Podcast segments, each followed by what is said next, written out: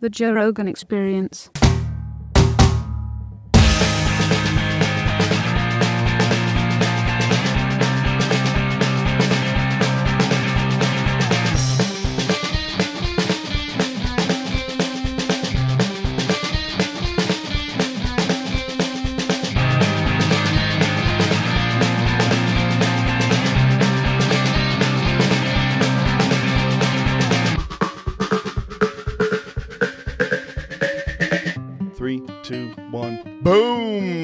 Gentlemen. And I am broadcasting, you fucks. It says you must be broadcasting to record a server. It always does this.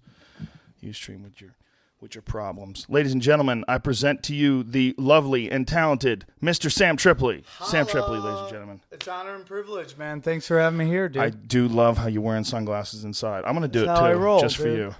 We're I'm gonna like, have this. The Why sunglass should show. black people only be able to do it? I want to rock that. Yeah, why? Why can they do it so? I don't know, man. They clean. get You are broadcasting anything. right now, right?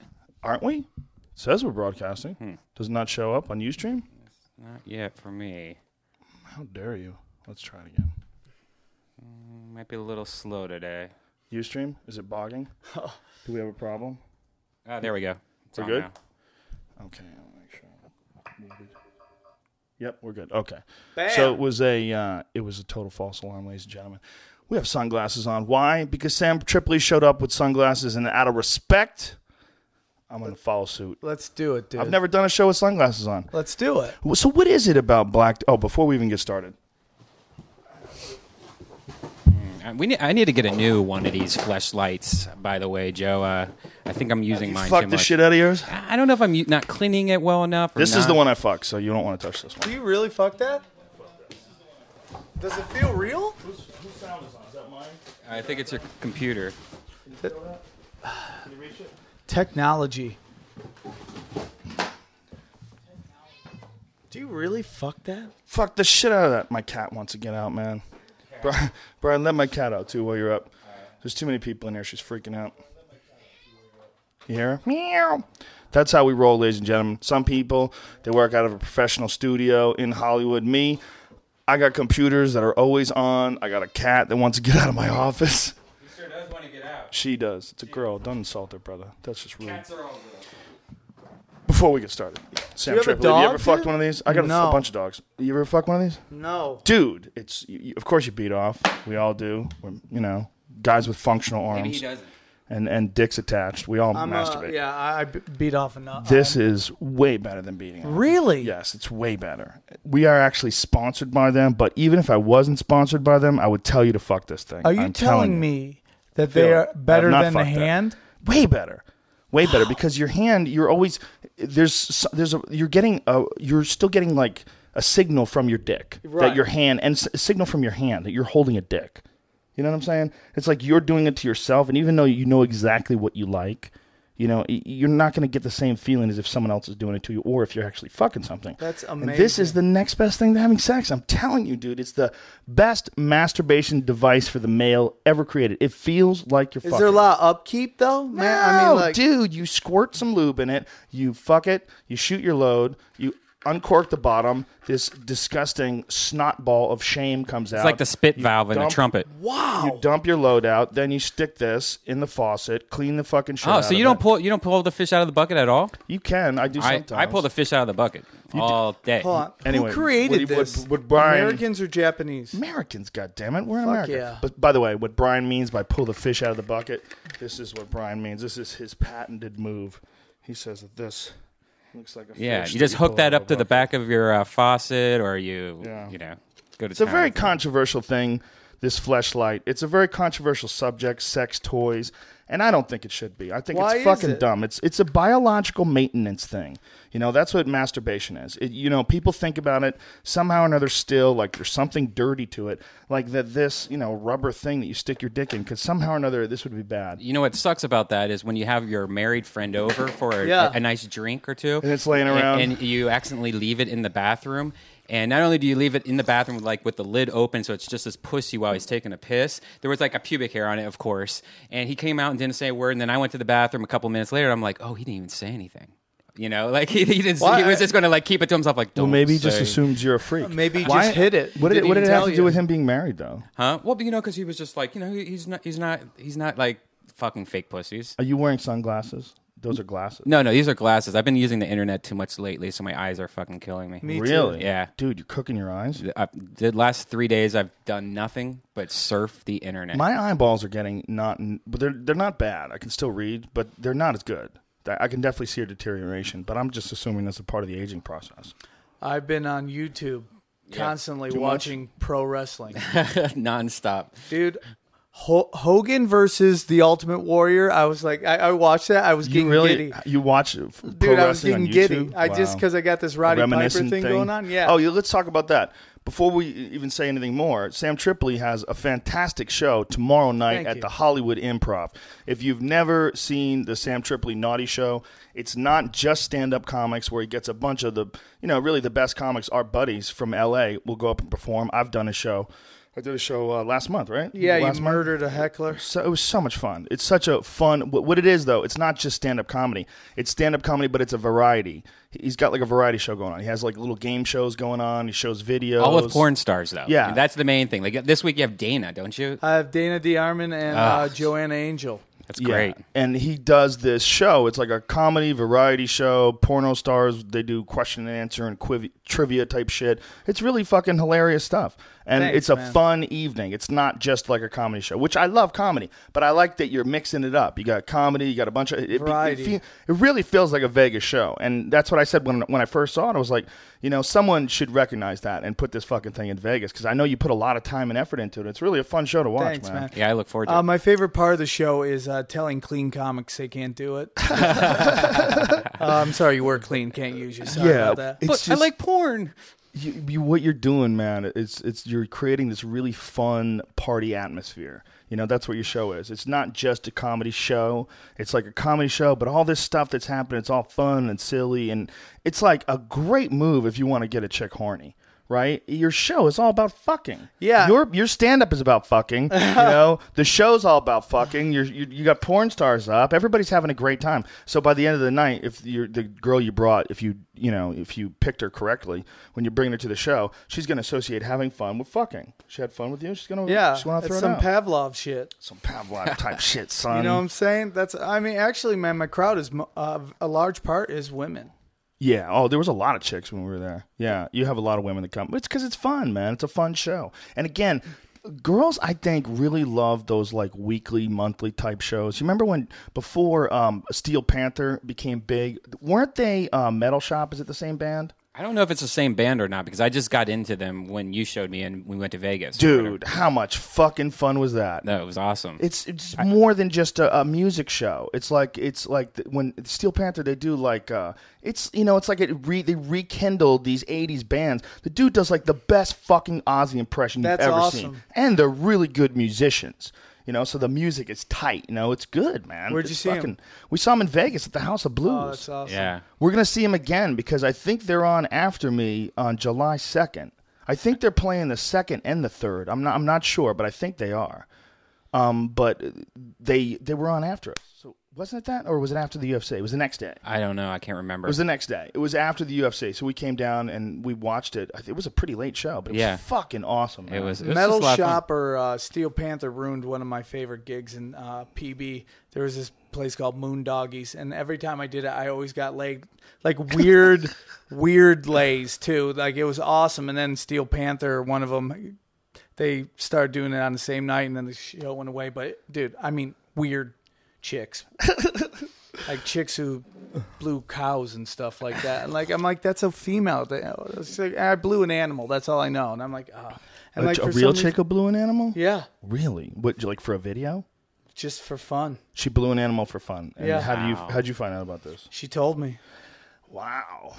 I don't yeah, know. I, uh, that's I, part doesn't. of me You don't really like- feel like you scored with that. That girl's willing to suck a cow's dick. Yeah, but if she's willing to do Yeah. that, what what will she let me do? She let you do what you did. Oh, you Oh, her, anything. right? You pretty much have full game on that. Yeah, but you don't feel like you accomplished anything. You feel like, wow, this is the lowest hanging fruit ever. Right. You know, this chick fucks animals. They Yeah. can't even talk. You'll start thinking about Yeah. it and like Yeah. putting Lysol on your dick. And There's stuff. a, s- th- isn't there a certain thing like that? Like you, you know when I talk about uh, in my act about child molesters that you have to kill them because you can't really bounce back from that. Yeah, that's a very funny joke. When but think about that with like with chicks. There's a certain amount of things that a chick can't do. You know, in her past, where you can just accept that she grew from that and moved on. Right. You know, like like the conversation comes up about like, uh, would you be able to date a porn star or would you be able to date a uh, prostitute? Oh, that would be the craziest one, right? What if there was a girl who was a high end prostitute and she felt real bad about it, but she did it for like a year and then she quit, but she was the most awesome chick you ever met? The back of your head's gonna be going, what? Shit. I mean, I know I fucked up. I've made mistakes. I'm no fucking perfect person, but god damn, you were a hooker. You know, it's like you would have to be like incredibly open minded to And be there's able some to guys get who over are that. into like watching Yes. their girl get boned. but the problem with that, those guys are all fucked up, man. The, those guys They're are all just as fucked up. They're the type of people that Yeah. would take it in the ass if given the opportunity. Well, I don't. I, want to, I don't want to say that they're fucked up. They could just be crazy swingers. But what the people that are fucked up are the the cuckold guys, the guys who like want guys to fuck their girl in front of them. and, Oh, like- yeah. and like and like embarrass them and like. Do you- have know, you ever met one of these shame them. people, or do you think that was just invented Oh, dude, for it's porn? 100 no, there's percent a real. It's group in 100% Orange real. County, like Really? these Dude. guys who pay like large black guys to come Yeah, and their I- I saw a picture online. I don't know. Maybe Stanhope sent it to me. Somebody sent it to me. Somebody fucked up sent it to me, and it's uh, this um, fucking guy and this girl together, and uh, the man is sucking this black guy's dick in front of the girl. So like the black guy's making this man suck his dick, and then he's gonna fuck the white girl, and he's wearing a suit. And it's one of the most disturbing pictures ever. It's just there's something so primal and disturbing yeah, about it. how do you get there? That's a broken dude. Any dude who like wants to suck a guy's dick and then wants the girl to wants he's not even gay. He wants to be humiliated by this guy. He wants this guy to fuck his girl in front of him. Then they a lot of times they come in the guy's mouth.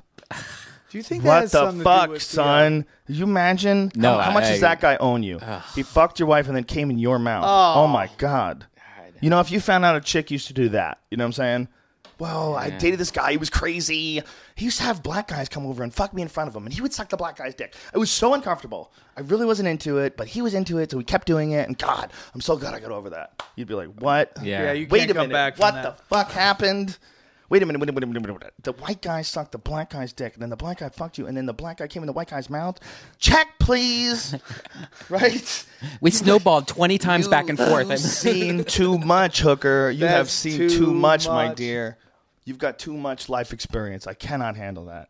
That's that's where I tap. Yeah, but isn't there something about like having your getting your chick to do filthy shit? It's like it's almost to like a point. To a point. But then you, you you gotta go. This is a girl. This is this poor Yeah, girl. This is why the does- girl I love. Why am I making her do Or this? what's even worse is when the girl wants you to do it to her. They want Oh, they want to be humiliated. yeah, you hear that's- about girls like that that want to be hit, Yeah. want to be choked. the wanna be choking thing is Yeah. what gets me. I- you I do the dated choking thing, who don't you?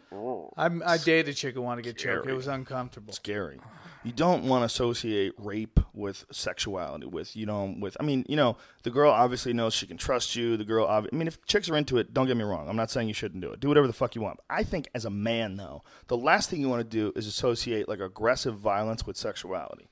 I don't want to connect those two in my head because I know people get connected with things. You know, you get like that's where fetishes come from. Like I used to have a foot fetish because I dated this girl who was You like, did? really into her feet. Yeah, she was really into her feet, and she had like you know cute feet.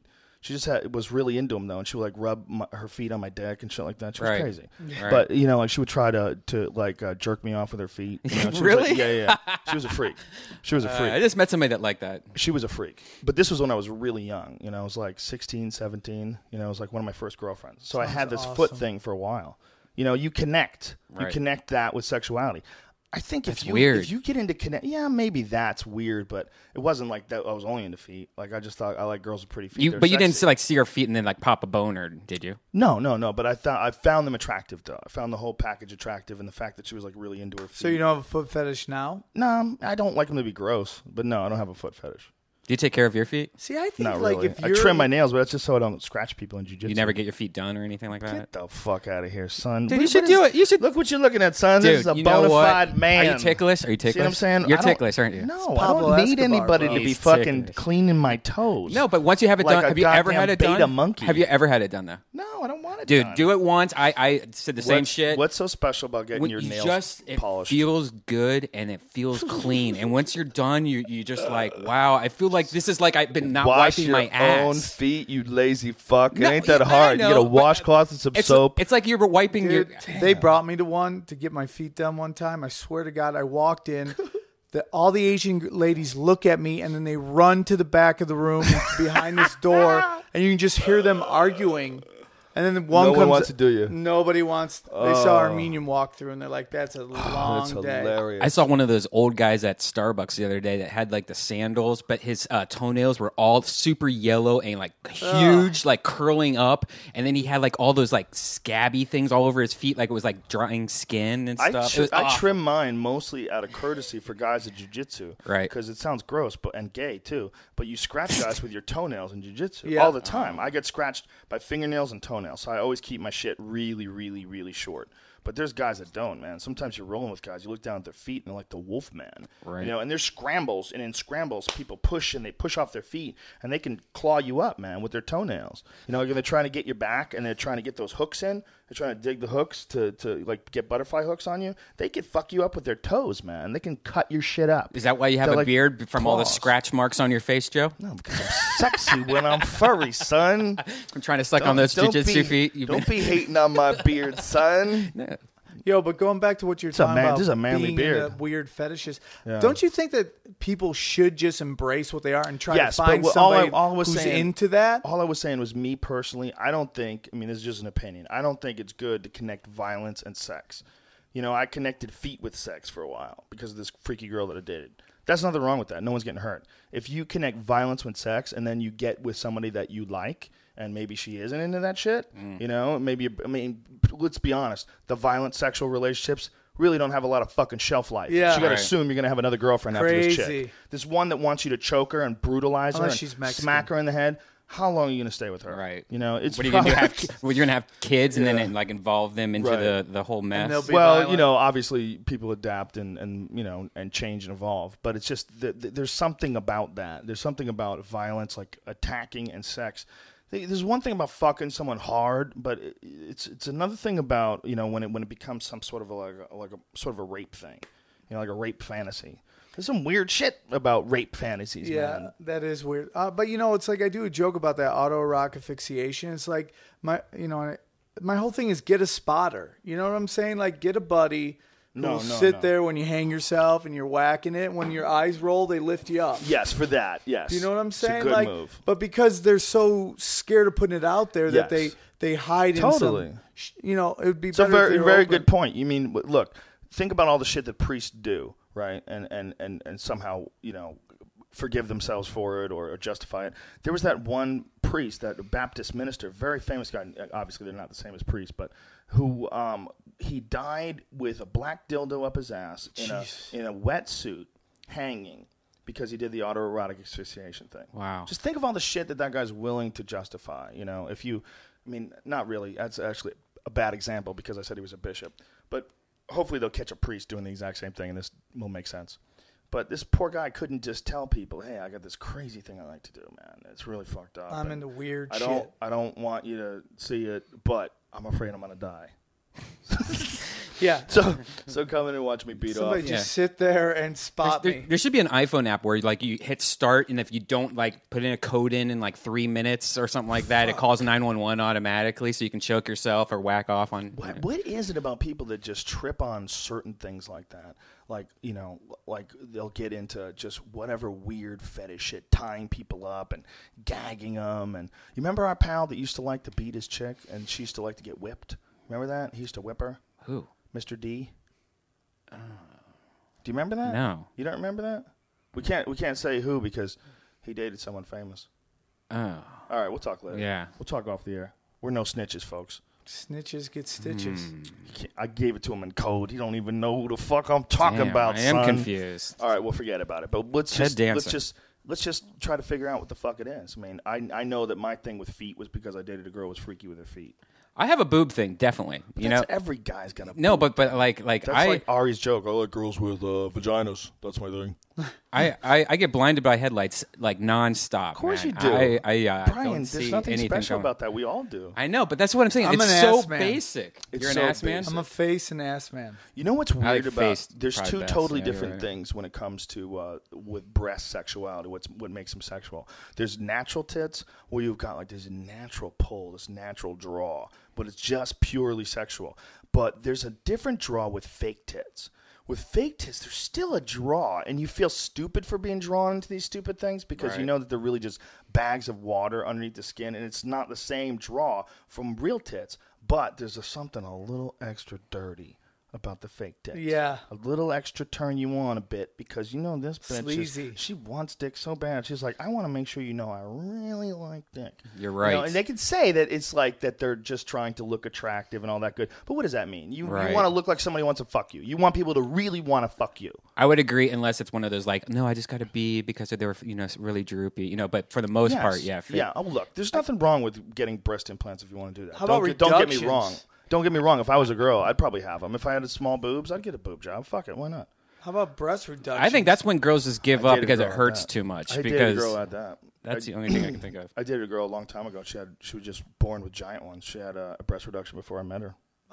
She was so happy though, because for her, like her back used to fucking kill her. She had these giant E's, like natural E's. Wow. She just was born. I actually have a family member. Uh, I better not have said that. I have Yo, a family member. what?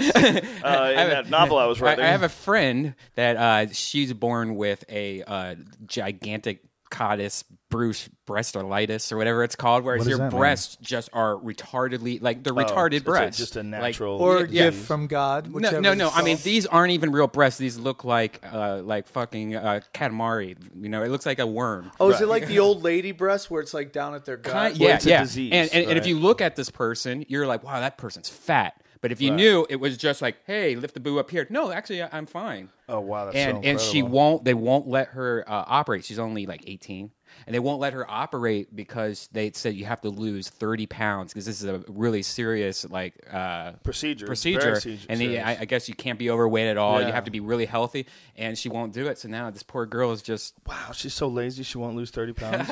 what a lazy bitch. She, you know what? Someone You needs just to. did something with your microphone. You Yeah, just 18 plug it in though. the back. It's like how heavy can you plug be? the back though? in tighter or something. Everybody's in good shape. Huh. No, I didn't do anything. Oh, all right. So it, that better? no, Hmm, whatever. No. Well, well. Ladies and gentlemen, we got King Story. Would you, Something's did you weird. turn me way down? no. Well, I'm trying to get rid of that. the like. There's like a buzz in it. So Rogan, What the fuck, Tripoli? I want to tell a story of uh, you and me and a heckler. I don't know which if you one? remember this. Oh yeah, I remember that one. That was a funny one. Uh, yeah, whenever you want. I'd, Right now, don't it- know. It's the greatest heckle kill of all time. Um, I was uh, doing a gig in Phoenix, Arizona. A friend of mine had a bar, and he, whenever I came in town, he'd throw a stand-up show. So I, I went down to do stand-up, and my aunt, who's no longer with us, but she finally got to come see me, and she was like 80 at the time.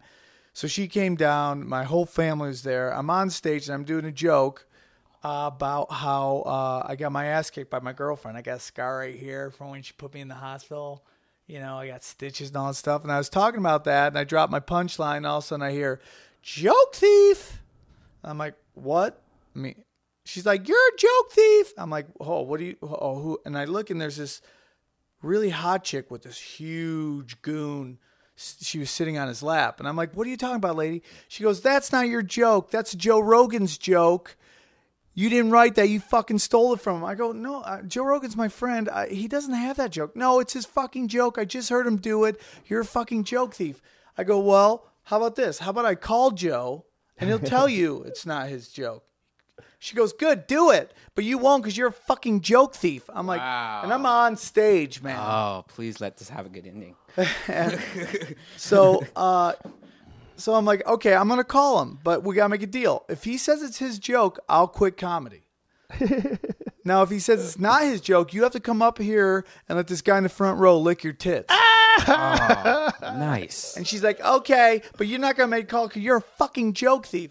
So I called Joe, and uh, usually Joe will get back to me the next day or something like that. But I'm like, oh man, he's not gonna answer the phone. So I call him. I leave a message, and I'm like, Joe, this is Tripoli, dude. I need you to call me right now. I'm on stage. Call me. And I hang up. I'm like, ah, he didn't answer. And she's like, of course he didn't answer because you're a fucking joke thief. I go, it's like Friday night, ladies, probably doing something. Then all of a sudden my phone rings. Act of God. I don't know Oh, what it that's is. awesome. It's fucking Rogan. Nice. And I'm like, But then you have AT and T, and it drops in the game. I'm like, Rogan, what's up? He's like, what's up, Tripoli? What the fuck are you doing? I go, I'm doing stand up. He goes, you're on stage right now. I'm like, yeah. I go, do you do a joke about getting your ass kicked by your girlfriend? Well, you know, Joe, he doesn't get his ass kicked by anybody, so it's not happening. He's like, no, I don't. I'm like, okay, you need to tell this guy this story. So, um, and I tell him that, you know, this girl accused me of stealing his joke. So I bring this guy on stage. It's like, I, I'm like, confirm it's Rogan, and then repeat what he says. Oh, it's Rogan. It's Joe Rogan. It's Joe Rogan.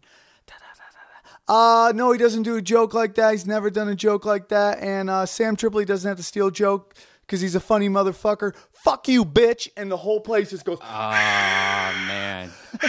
Did you record this? Do you have a red band? no, I, I think one guy recorded it. I've always asked him, uh, dude, it was. It's lost in the egosphere. So the whole place goes nuts. I can't follow that. So I just, I'm like, hey, Rogan, thank you so much. I got to take care of some business. I hang up. I go, okay, it's time to pay the toll to the troll. Come up and let this guy Ah, that's great. lick your tits. And she's like, no, I ain't going to fucking do it. And the whole place boos her, right? Wow. So I'm like, oh, I can't. I tried one joke. I can't follow that. It's the greatest heckle kill of all time. So I'm like, okay, it's great. Thank you guys so much. Standing O. I'm not lying to you. Every chick in the place runs up to this chick and starts fucking laying into her. You're a fucking bitch. You shouldn't have fucking done that. You made a deal. You should have gone up there and let him lick your tits. This You're is blah, blah, blah. beautiful. Fucking all of a sudden, I see this chick and her goon boyfriend running out of the bar because they're getting chased out by chicks. That is awesome. God, I wish you had that on video. what club was this? It was a bar uh, called oh, f- what was the name of the bar? I can't remember. Los name, Angeles? No, it was in Phoenix. Oh, Phoenix. He was in Hollywood. I was in Phoenix. This chick got bitch slapped in the 602 from the 323. That is beautiful. Isn't it crazy you can do that today? Dude, that's a that's one of been that would have been such a great YouTube video. I It's too see. That's why these these get that. clubs, if they were smart, they'd be like, "Look, we're always going to record you. If something fucking crazy happens, uh, you know, we're going to put it on our YouTube page." Yeah, you know? I mean, no, we, we don't. I don't like hecklers. I really wish every show was just fun. and Everybody had a good time. But goddamn, interacting with those fucking retards sometimes makes for some fun shit. oh fuck yeah. You know? Have you ever thought about why they heckle? Yeah, I mean, there's a whole bunch of reasons. For sure, they're all fucked up in the head. No one, no one heckles. It's a cool person. It's not what you would do. I think girls know? heckle because they're either attracted to you or they they're mad at someone else as the center of attention. There could be that, or you could be offensive to them, and they feel like they, they have the need to shut you up, or they, they can you know stop you. I've I've had that. I've experienced that before, where I felt like uh, like what I was saying, like a girl didn't agree with what I was saying, and she just was not going to hear it. and She couldn't hear it, and she had to yell shit out. I've had that happen before. You know, where they just you could tell they just can't take it. It's just like yeah. you know they're just too much a control freak or something. But you know, I mean, the bottom line is I've seen a lot of things that I didn't enjoy. You know, but I just left. You know, That's the whole thing. It's like I hate comment cards. Yeah, man. clubs, Well, comic nothing wrong with that, man. You know, you want to know that you know a bunch of people thought the guy sucked. You know, if people pay, Comment cards are just like mailing lists. You know, They're, that's pretty much the, the club trying to get your information to advertise for you. it is, but it's also to get feedback. They re- they re- they read the feedback, man. I think there's some good things to it because if a bunch of people got turned off to a show, you know, they should know. I mean, you, look, you got to find your own fucking audience, man. And until people knew what I did, there was a lot of shows that I did where a lot of people got offended. You know, people that came to see like the Fear Factor guy or you know some guy from television that they thought was you know cute, and I'm talking about all kinds of crazy shit that they don't they don't necessarily want to hear about it. Yeah. You know, so I, I totally understand the whole feedback system, man. You know, mm-hmm. there's nothing wrong Absolutely. with it. I'm, I'm a Yelp elite. I get it. dude, the best thing about the internet is all the criticism that you get. It seems like it, YouTube it isn't. comments? It seems like it's not, but it is. Because some of it is good. Some of it is very constructive, even if they're douchey about it. It's like, think about how you would criticize something anonymously. If you were totally anonymous and you weren't a performer, you know, and you saw something like it fucking sucked donkey dicks. This guy blows. He's got this ridiculous uh, outlook on life. It's not well thought out at all. I don't, I don't want to hear him making his dumb points. You know, that's what you'd say if you were totally anonymous. And that's what they're going to say too. But guess what, man? That's their real reaction to you. And it may be valid and it may not be. They might, might be just fucking idiots who look for negative shit in everything and they can't look at anything in a positive way. And they could be jealous and they could have all sorts of other issues where they don't like other men having success or anybody having success because they're unhappy. That's possible too. But it's also possible they got some good points, man. You know, I think it's real hard for us as as comedians, performers, to totally objectively look at your shit. You know, sometimes you don't want to. Sometimes you don't want to edit your material or edit your writing, or you don't want to like go back on it and improve it again and improve it again and try to figure out like what's wrong with it. You know, sometimes you get, you get lazy, but people. All that shit on on you, YouTube comments and message board comments, that's all good for you, man. I really believe that. I I, believe it's uh, the best thing for your psyche to be able to to to really like see things objectively. Yeah, I, I, the biggest thing I get on YouTube is that that drives me crazy is when people call me racist. I just can't stand it because I'm really not You just at all. you just can't can't even Yeah. read that shit. Yeah. Like you can't read anybody on the on on the internet because ninety percent of them are people that it might be just somebody you know fucking with you. It might yeah, just be a but you my- know. it's- but it's like That it's does so happen a lot. interesting. We've how- had a friend. Let me tell this before you Yeah. get. We had a friend who uh, broke up with a girl, and she got on every one of his uh, YouTube um, videos and would write nasty fucking comments about him. She created like a whole profile just to fuck with him. Yeah, and that's what usually what this is. It's usually, or it's just one obsessed person that's making multiple accounts to make it seem like there's all these people like fucking. dude, that happens a be lot a lot too. of people that think you suck too. Well, There's well, not a, no, no, no, no. I'm saying we know somebody that does Yes, that. yes. You know, it That- does happen occasionally, but I, I think that's not really worth looking at. I think you know you look at like what's the tone? What are they saying? Are they just being retarded? Yeah, you I'm know? Are they just you on being, that one. uh, Is it valid? You Right. know, there's something to it. Yeah, I, I like it because Like it does. I'll it- leave it. I'll leave like if he has a valid point, I'll Right. leave the comment. If it's just some Yes. stupid ass makes no sense. Some of them just want attention too. They just want attention. They It's just want someone to react to them. Fifteen year olds on a computer. Did You you, know- watch the that co- documentary with Carlos Mencia?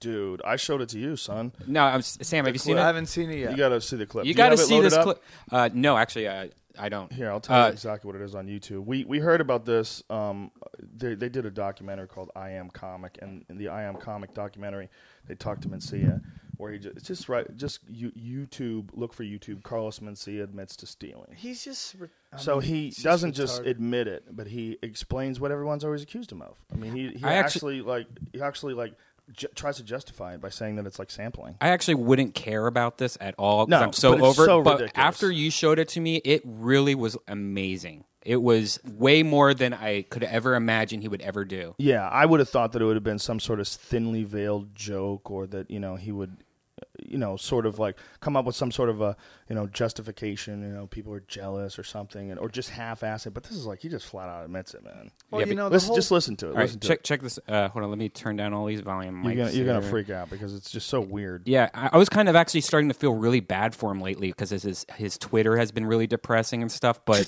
this this is scary. You felt bad for him after the the Maron podcasts. yeah, Yeah, well, that was hard for him, I'm sure. When Steve Trevino and Barcena and Yeah. you know, and all those guys got up. I start. I actually said on my Twitter that you know if you ever want to get ice cream, I'm here for you.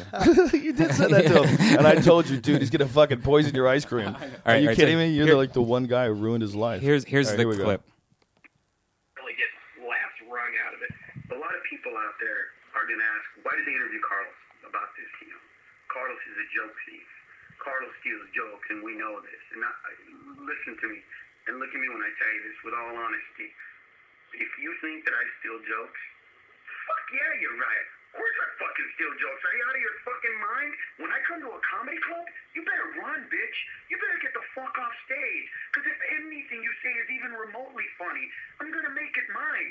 And all I'm going to do is say Mexican in the front. I'm like a rapper. I just sample shit and make it my own. Was that really my song? I don't know. But it sounds like mine. But it kind of sounds like somebody else's. It's a hit, bitch. crazy dude. Wow, That's- that's, almost like watching a man implode. You know, there's so, there's something about seeing that because what he's trying to do is make it look like you know like he's a badass and he doesn't give a fuck. Sort of like you know like I, I rob people like a rapper would say it. But I think it was the only thing he could do. I think he needs to do this. I think he needs Yeah. to finally come clean with it because that's the only way. Unless he wants us to live the next thirty years being the joke, like oh, watch out for that guy. You know, I think he just had to do this. I had I a can't- problem. he's with the trying to whole Maron justify it. He's trying to justify it. I mean, he's trying to f- actually figure out a way where it could be okay. Did you notice how he kept saying, you know, I have this amazing memory, I have this amazing Yeah. memory, and then they're like, well, w- when you did this this one time at the Comedy Club, uh, I, I, I can't remember that. I can't remember that. You know, it, Well, how about the dude doesn't have anything written down?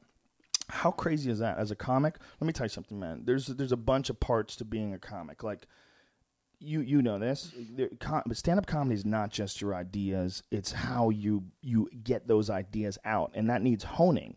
And you'll take these ideas. You'll have an idea for a bit or an idea for something.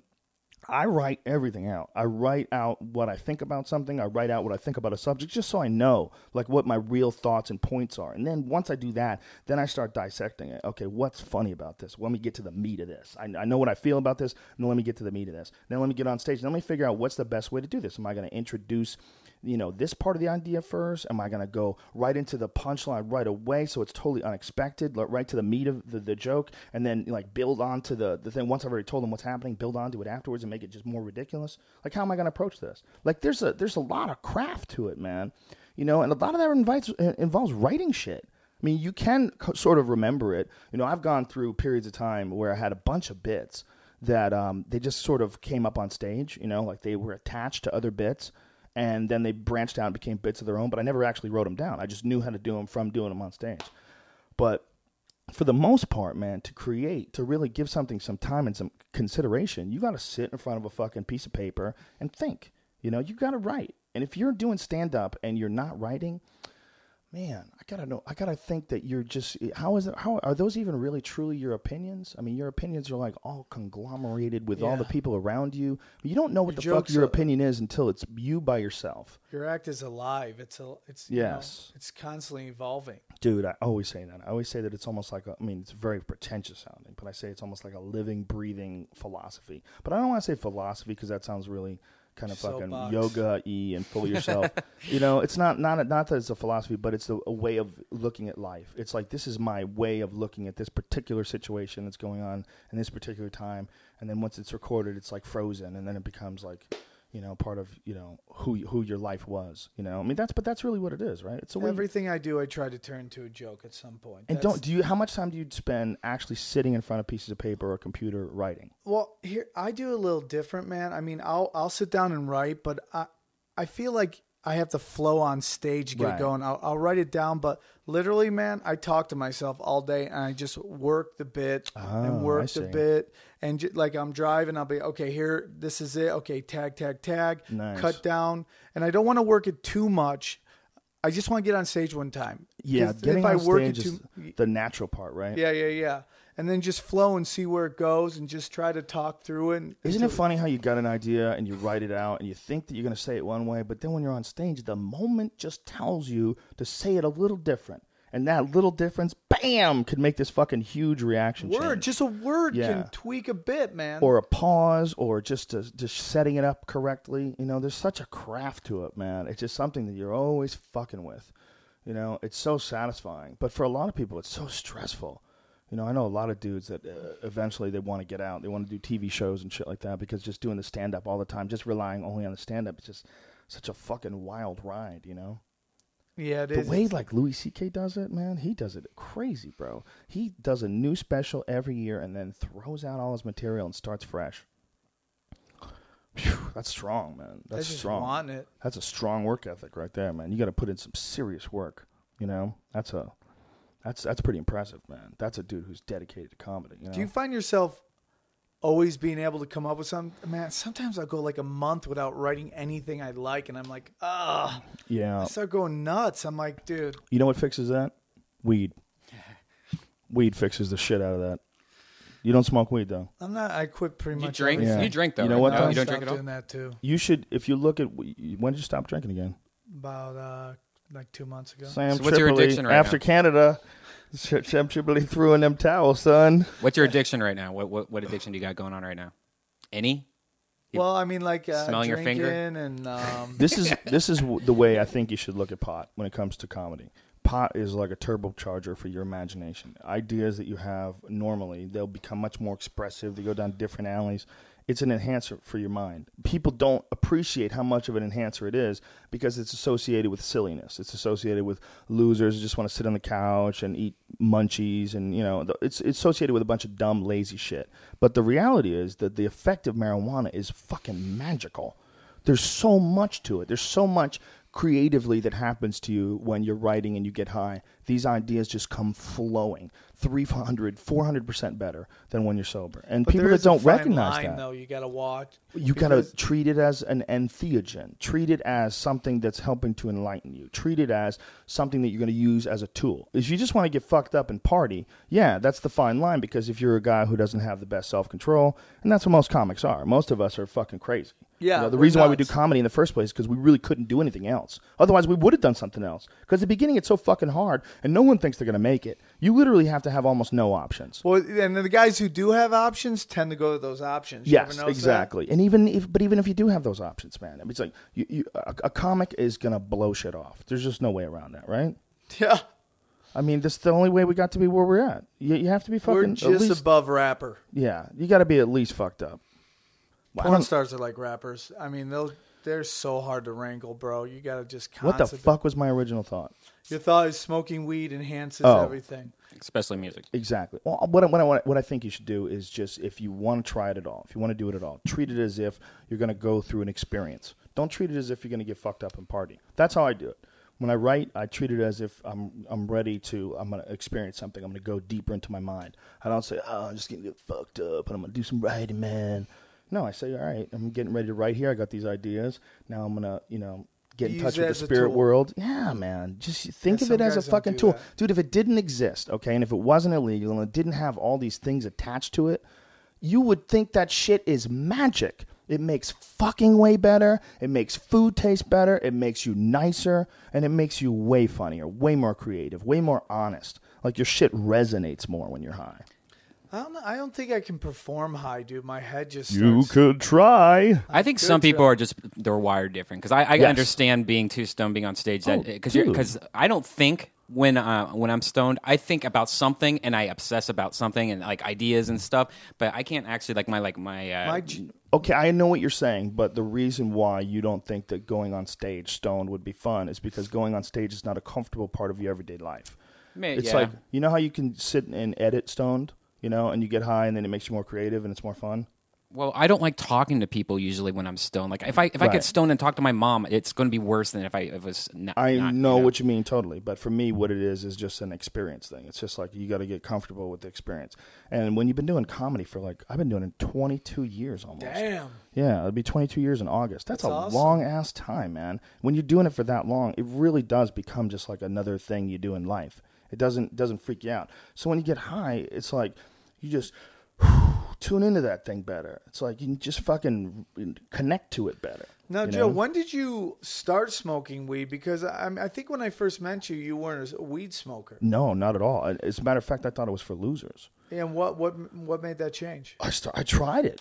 Um, you know, Eddie Bravo was the dude who turned me onto it because Eddie and I were we met at jujitsu and we were going out to lunch and we were talking about some shit and he's a smart dude. I was like, we, we had like really similar philosophies on a lot of different things on, you know, we on politics and on the way the world works and like how strange everything is. Like a very curious, you know, very similar point of view to mine but he would talk about getting high all the time and doing, you know, and making his music and shit. And I was like, how the fuck is that good for you, man? I was like, pot just makes you fucking lazy. Like, that's what I thought. And he's like, no, no, no, that's all propaganda. It's all if you don't know what you're doing, if you smoke the wrong kind of weed, if you smoke too much, if you do it when you're drunk, you know, you associate all these negative things with it. Just try it. So I said, all right, fuck it. Come on, let's try it.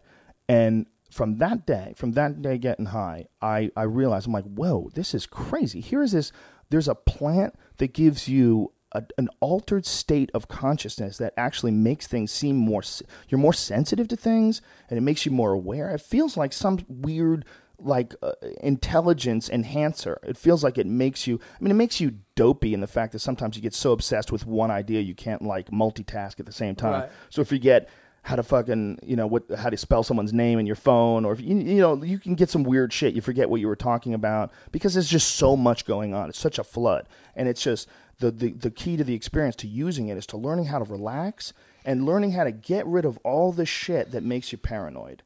Because when dudes get paranoid when you freak out about shit you should be freaking out about that. Whatever the fuck it is you're freaking out about when you when you get high that is something that you've put in the back of your head and you're avoiding and it's an issue that you need to resolve and once you do resolve those issues, once you don't have anything fucking with your head, once you like come to terms with who you are in this life and and try to, you know, put put out good energy and you feel comfortable with it, then you can ride that bitch. Then when you get high, you can fucking tune into it all. So you can get really high and not be paranoid. And instead of being paranoid, you learn how to like let go and tune into some sort of a, a, a higher state of truth than what you're normally able to experience. You can see things in a in a in a perspective that doesn't seem to be available to you in the sober state.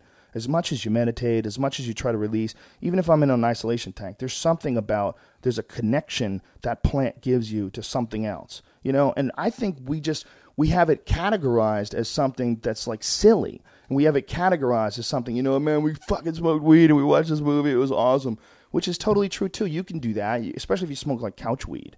But you can also smoke weed and, and figure out the universe. Yeah. I mean, Carl Sagan used to smoke weed every day. Yeah, I you think know? that's why it is. I think the propaganda that went along with the people who didn't want you thinking like that, you know, to a point with reefer madness and all that stuff. It's like when you get high or you do shrooms and all that stuff, you start seeing things differently. Yeah, and you know, people will go fucking Rogan and his bullshit pot propaganda. Like, what are you talking about, bro? You're getting brain damaged. You're fucking. You're losing your mind. You know, the people who say that, all of them don't smoke weed. The dudes who are smoking weed, they don't give a fuck. They're like do the whatever same you kind of people do. that bash iPhones because they don't have iPhones. or Apple. Somebody put a thread up on the underground the other day. Uh, Tom Lawlor, filthy Tom Lawlor, the the fighter, said, "Why should I uh, tell me why I should buy a Mac?" And you know, people are like, "You, uh, if you're gay, you should say if you're gay." and so all these dudes like get fucking upset at Macs. You know, So weird. there's so many retards out there, bro. There's so many retards, and all of them just need they needed to be raised better. All of them, all of them were raised by other retards, and it's just a cycle We got to thin the herd. don't you know what we got to do? We got to figure out a way to fucking make people like develop and grow and evolve and catch the fuck up because these dumbasses having kids these people that are just their life is a fucking holy wreck and their relationships are filled with fucking yelling and screaming and chaos and all sorts of dysfunctional bullshit and drugs and alcoholism and, and hate and anger and these kids grow up in that and then they're fucked you know, they grow up in that. They get they get poor programming when they're young, so they never figure out how to really see the world in a healthy and loving way. You know, they're always needy. They're always angry. they're always negative. Like that's how they're fucking programmed. And they're gonna program kids just like them unless something snaps them out of it. Whether they, you know, get addicted to meditation and become a monk, or get into martial arts, or you know, uh, learn learn how to do a fucking sport where you can get out of wherever the fuck you're you're at and you know, and, and, and figure things out for yourself. But you need to like really fucking rethink your whole world when you're raised like that. For most people, that's so fucking hard. Yeah, in the middle of nowhere, I think people are just like they're just slowly dying. It's just like to, to go out there and learn about all this stuff takes effort, and I just So feel much like some people don't want to do that. They don't. It's they're too lazy, and, And they want you to think the over way the they're thinking. Why are you getting the Mac, you faggot? They want you to think the way they're thinking. That's what they want. That's what being a right wing person is all about. That's what you know. People who are nationalism eh, or internationalism. That's what it's all about. It's all about you thinking like we're all a part of this one thing. Think like me. The fuck? Just stop. Stop with your. This is a Christian nation. It was built on Christian values. Yeah, it's so. And, and when one of their idols crashes and burns, instead of being like, "Well, maybe we don't have, we don't see it right," they're like, "Oh, fuck him, get rid of him," and new guy pops up. You know what I'm saying? Anybody saying they see it right is crazy. Anybody. You can't. We have to talk this fucking thing out. You can't say you have the answers. There's too many questions. It's impossible. It's too tricky. You never have crossed over and come back. You know, most of them have never even had alternate experiences, like psychedelic experiences that they can add to their model of the world. You know, there's altered states that could be achieved by fucking plants on this that are growing here on this planet. Now, if there really was a God, do you think he would just leave things like that there? I mean, if God, if there was a really it was a God and he had a plan, if you think that, then you really should believe in psychedelics because they're there for a fucking reason. God's not just going to put some shit that makes you have these beautiful, loving, positive, incredibly mind expanding experiences. What that's just a dumb coincidence. You know, that's just a dumb coincidence that that grows on cow shit. Like if you're religious, you should be into psychedelic experiences. And if you were into psychedelic experiences, the first thing you're going to say is no one knows. You can't know. There's no fucking way. There's no answers. We all have to try to figure out what's the best model of behavior for this life. What's the best way we can get by with the most positive energy? Because we don't know what the fuck Do you believe in we die. karma? Yes, it's real. Fuck yeah. Fuck yeah. I do. I totally believe it. It's maybe totally not real. instantaneous. It could be like it might not happen today, tomorrow, a year from now, but it will come back. Yes. Here's my take on karma. I don't even think, I think even the way we think of karma, we think of it selfishly. That we think, you know, I don't want to do bad things because I want, you know, good things to come back to me. So I'm going to do good things so that good things come back to me. You know, we, lo- I mean, the, even the term karma, like the way people use it, oh, that's karma. See what happened to him? Karma. It's almost like self justifying. You know, I think the way to look at it is that you, and this is all shit that I like decided on after I had DMT trips is that I think all the energy that you put out is so it's sort of your choice. It's sort of your choice to be positive. And when when you're positive, positive will re- resonate more positive. It's you put yourself in a in a group of people. You put yourself in a you know a a, a, a think group you know, that are all like that. When you're positive and you're like a friendly, loving person, you're going to naturally have that kind of behavior from your friends. You're going to they're going to feel like they can be that way with you and that's going to ripple out. And so all the people that are going to be in your circle after a while are all going to be like loving, positive, cool people. And that's possible, man. We can all do that. We literally can all do that. It's just hard to do. You know, it's hard it's hard to find cool people. It's hard to find, you know, people that you can you know you can open up with and you be cool with and you you know get to a point in your life where you you know can can like you want them to be successful. You want them to be happy. You want great things for them. Like literally want that for them as much as you would want it for you. You know instead of thinking of karma as like you know you do good things so do th- good things come back to you. It's more to me like your energy. We're all energy and when you you resonate positive energy and when you push forth positive energy it's fucking hippie and crystals and you know and, and yoga beads as that sounds. I really think that shit is is how the universe works. I think if you're a negative cunt negative fucked up shit's gonna happen to you. 100%. it's supposed to. You know and i think a lot of the times when we have negative cunts in our life you know it's like it's almost like we our life is a mathematical problem and some things will come up in your life male female whatever job you know boss whatever the fuck it is. There's things that come up in your life that are absolutely negative and it's your job to figure out how the fuck to get past this part of the game. It's that simple. I You- agree. you, don't just say you know oh my fucking job sucks. It's not my boss is a douche so i'm getting fucking ulcers because my boss is fucking always on my ass. I'm always nervous no. That's a, this is an intelligence test okay? You've you've reached a problem. Yeah it might be very difficult to solve this problem. You might have children. You might have you know obligations that you have to think. So this problem might take you a couple years to solve. But it's your fucking job to solve this problem douchebag. It's not your job to go to the doctor and take a fucking pill Yep. you know, that makes you loopy and then you do co- cocaine one night and shoot up a fucking movie theater. You know what i'm saying? I mean you, get your shit together son.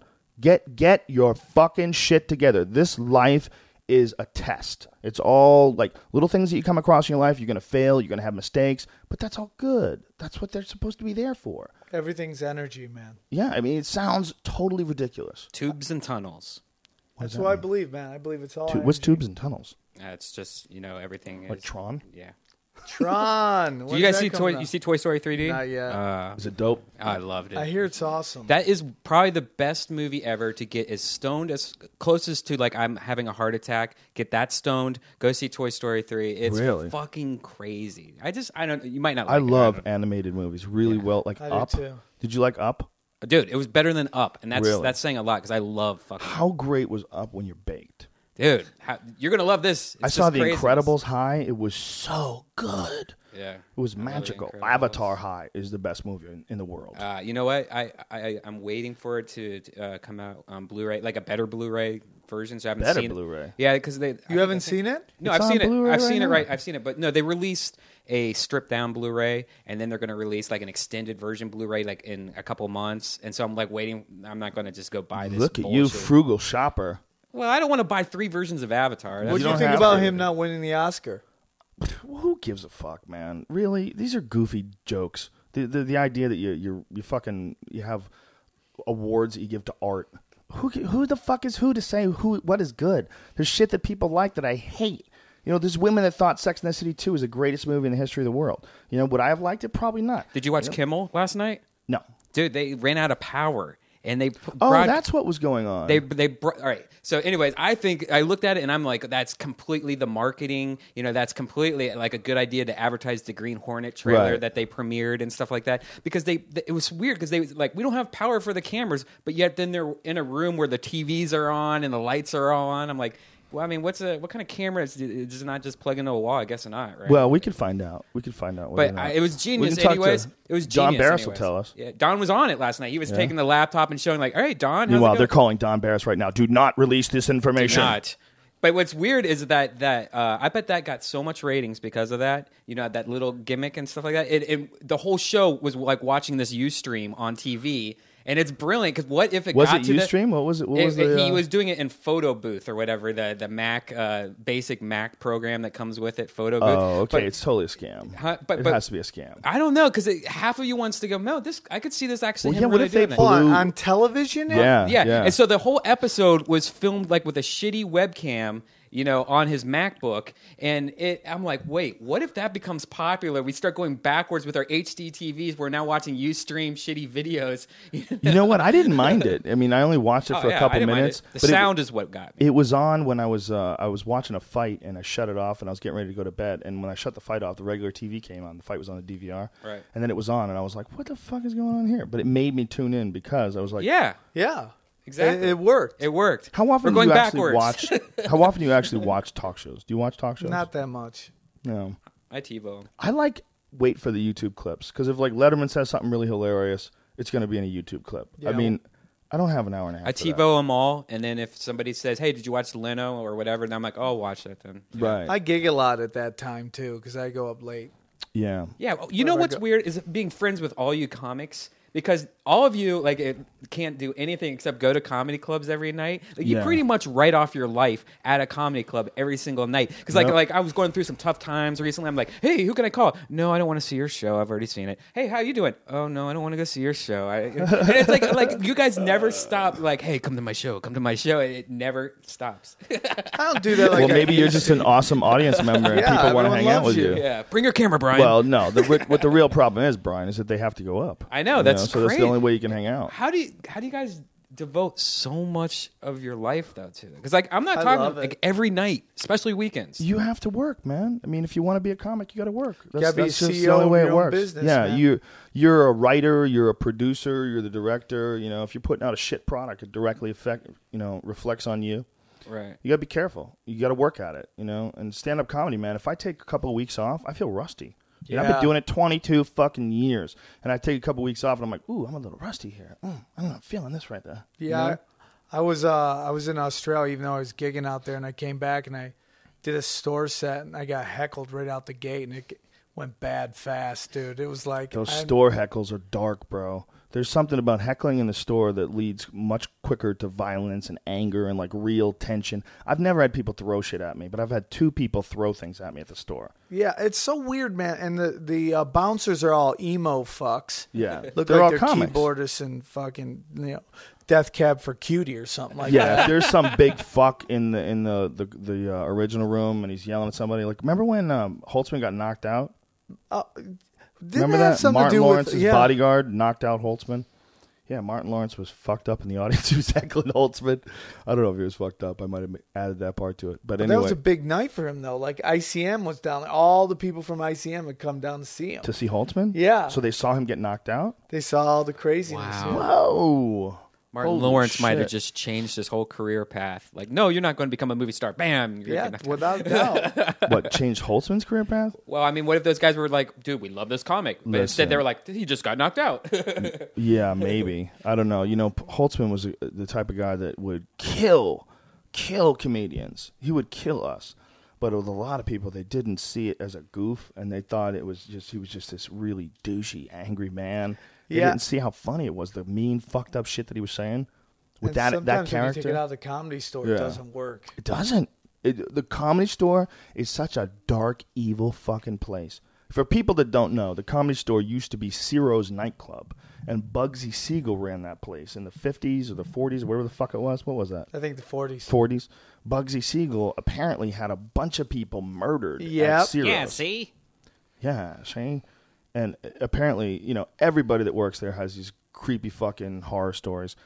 You know, they all talk about ghosts and shit. But that said, almost everybody that works there is crazy and does drugs. Yes. So, you know, with a grain of salt, my friends. You know what I always found funny about ghosts, man, is like I don't know if you ever watch um paranormal I or watch any of that those stuff. shows. You know, and they'll show up and they'll interview the person and they'll be like, you know, and then fire came out of the walls and blood was everywhere. And then they'll do like dead time and it's like, did anyone see that curtain move? Yeah, Dude. it's such bullshit. It's all night vision in a basement. What's that noise? You That's did- every show. Yeah. Nobody ever It's gets the fucking editing. ghosts on video. Dude, all you have to do is fucking go to a cemetery like midnight on Halloween and just go find somebody that's murdered wife or something like that and start making fun of her, you know, and just like watch, nothing will happen. Well, n- no ghost has ever killed anybody, man. You know. Now, Uh, do you do you like? I've I've always- always thought that like ghosts maybe were like it's all energy, man, and maybe energy gets lost in some kind of well, transfer. if you look at, at you know our existence on this planet as uh, we're in a frequency, you know, and this is, I mean, if you, if, I don't understand how this works, but quantum physicists believe that there are eleven dimensions. That's the current model of reality. Eleven different dimensions. Obviously, we can't tune in or see those eleven different dimensions.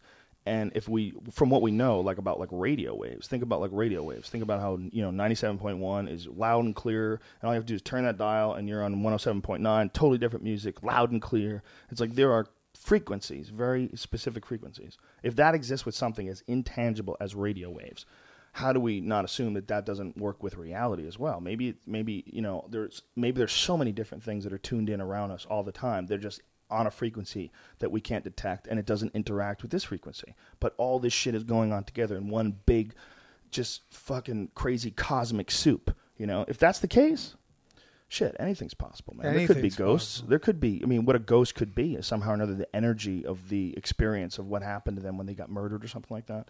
You know, because it's always like horror stories. you know. Always. It's not a, the guy had an awesome life and now he's a ghost. It's you know someone got fucking brutally raped and murdered and then they they roam that house. Maybe that experience, maybe the the spiritual you know horror and shock and terror is so powerful that it actually leaves like a, a like a you know when your monitor gets frozen on a screen. And then it like stays on that image. There's like the ghost of that image in the background. Right. You know what I mean? Because it got just too much energy from that one position. It got locked into that one pattern. And so the the old, especially those old shitty screens, you would CRT. burn in. You you would burn in an image. Yep. It's very possible that an image of someone dying in an extremely horrible way is actually burned into the world. Mm-hmm. But that said, I think most of those people are completely fucking full of shit, and they're just dumb. They're just in basements with fucking goggles on. Why is it always gay guys and fat chicks that do that shit? You ever It's- notice They're, that? It's they're the the- same people that would be into like goth music It's and the, shit. it's the Yeah. spring, it's the Springer breed, it's the cheater breed, it's all those shows. It's the same breed, you know. That's a breed of human. That, that's Well, always there's, gay guys. there's always people that are looking for something mysterious. You know, that's why I love Monster Quest. I got a little bit of that in myself. That like getting into like s- fucking secret shit. Like, dude, you think Sasquatch is real? I mean, I've gone so far as like read. I've re- probably read a dozen books on Sasquatch. That's how stupid. There's I no am. way it's real. It might be, but this is why it might be. There's a there's an animal called Gigantopithecus that lived in Asia, and that animal lived exactly where the same Asians who came across the Bering Strait and came to America and eventually became the Native Americans. That they, they came from the same place. So if this animal, this big, gigantic, eight foot tall biped primate that actually lived, if that was in North America, if it came across the Bering Strait with the people, who's to say it didn't? That could live in the Pacific Northwest. Like Yeah, it but could when actually we've live there. seen it by now, No, We would have no. s- some- Dude, let know, me tell you something. such Do you know? Let me tell you something. From living in the mountains and from talking to people that live in the mountains, it's there's You so still live in many. the There's so many mountain lions. There's so many bear. There's so many fucking animals up there, and you rarely see them. And the thing is, when you do see them, you see live ones. You never find a dead one.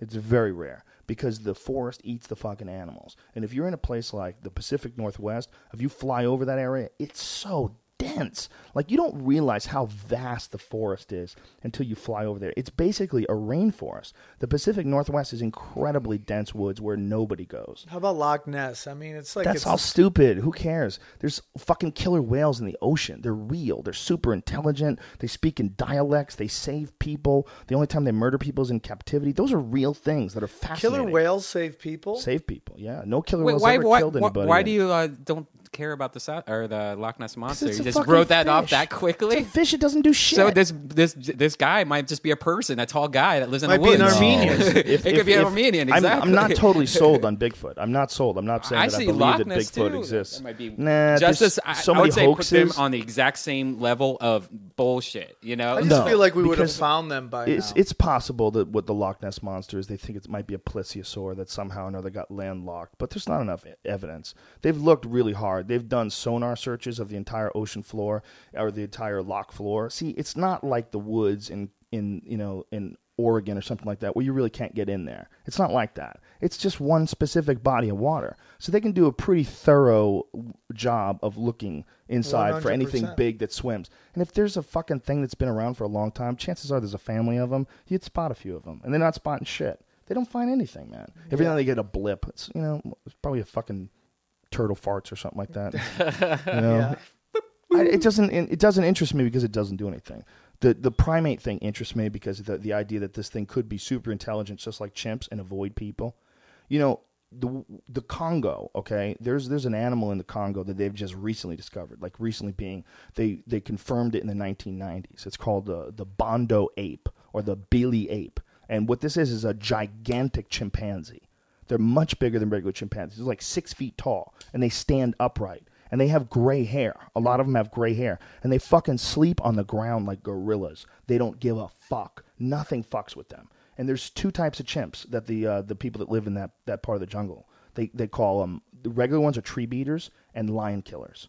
There's tree beaters and lion killers. And these guys were recently in the Congo filming this fucking thing. This is a, a bona fide, absolute real animal. They have DNA, they have photographs, they have video, they have bones, they have uh, fur samples. They have all these different things that show that it's some sort of a some sort of a new species of chimpanzee. wow. And it's fucking living in the Congo. They know where it is. They know where it is right now. But they didn't fucking know about this until this wasn't confirmed until like the 90s. Like 94, I think, was when they all came to a consensus and said, hey, this is a real animal. We have a giant chimp that sleeps on the fucking ground. They have video of one eating a jaguar. Okay? These fucking guys came upon it and it was eating a jaguar. They don't know if it killed the jaguar or not, but the locals say they do. But what the fuck, man? What the fuck? That's a real animal. That's a real animal that lives in the Congo. It's very possible that there could be some super high high intelligence level primate that survived just with a couple hundred of them in a very small part of the woods and they have amazing hearing and amazing sense of smell and they just avoid humans because it's too difficult to get to them so they stay tightly packed in. There's plenty of fucking food if they're vegetarians they're, which they probably are otherwise they would be eating people you know Yeah. Sure, right? If they were predators at all, they would be eating people. And then we would hear crazy stories about them eating people. But everybody that sees them, nobody gets eaten in the middle of the night. Nobody gets their tent pulled apart. So most likely they're like gorillas. Gorillas are, are uh, vegetarians too. So they're probably just a big fucking vegetarian animal that lives in the woods. It doesn't mean that it exists, but it's fucking possible. What was the uh, animal that they thought wa- was the mermaid? And you're like, how lonely were you when you thought that, that this fucking beast was a woman? Oh, that's what was fish? that? I, for, I saw it in Australia. I can't remember the name of it. I don't even know. It's not a about manatee. No, it's No. not manatee. What is it? God damn it. I don't know. Google. it. Brian, Google, leopard? Google that shit, son. I don't, I've never even heard this story I have- before. I I'd have probably heard be. this. Yeah, it's it's uh there's an actual animal that they basically thought were mermaids. Like those guys are so desperate out there, they're looking for chicks wherever they can find it.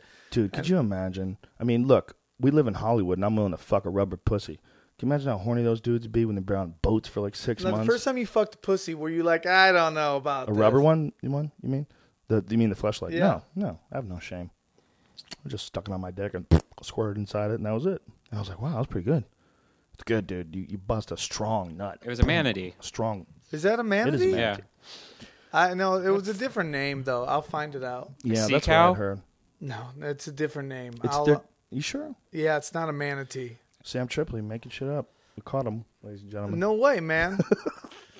Google man. that shit. That's, It- if what kind of- Google's saying manatees. What kind of balls did those guys have to have that lived in like fucking England? They wanted to get on boats and go across the ocean. Think about that shit, son. Look at a map. Look at where the fucking continents are, and think about how fucking crazy you would have to be to take a boat, fill it up with enough food to hopefully make it to the other side. That's what you had to do. You would have stuffed that bitch with food and rationed that shit off, and people would die because they didn't get enough vitamin C. They'd get fucking scurvy and they'd rot away. Yeah, it's crazy, and right? they just throw them in the water, man. Did you hear about the uh, the uh, pirate cook?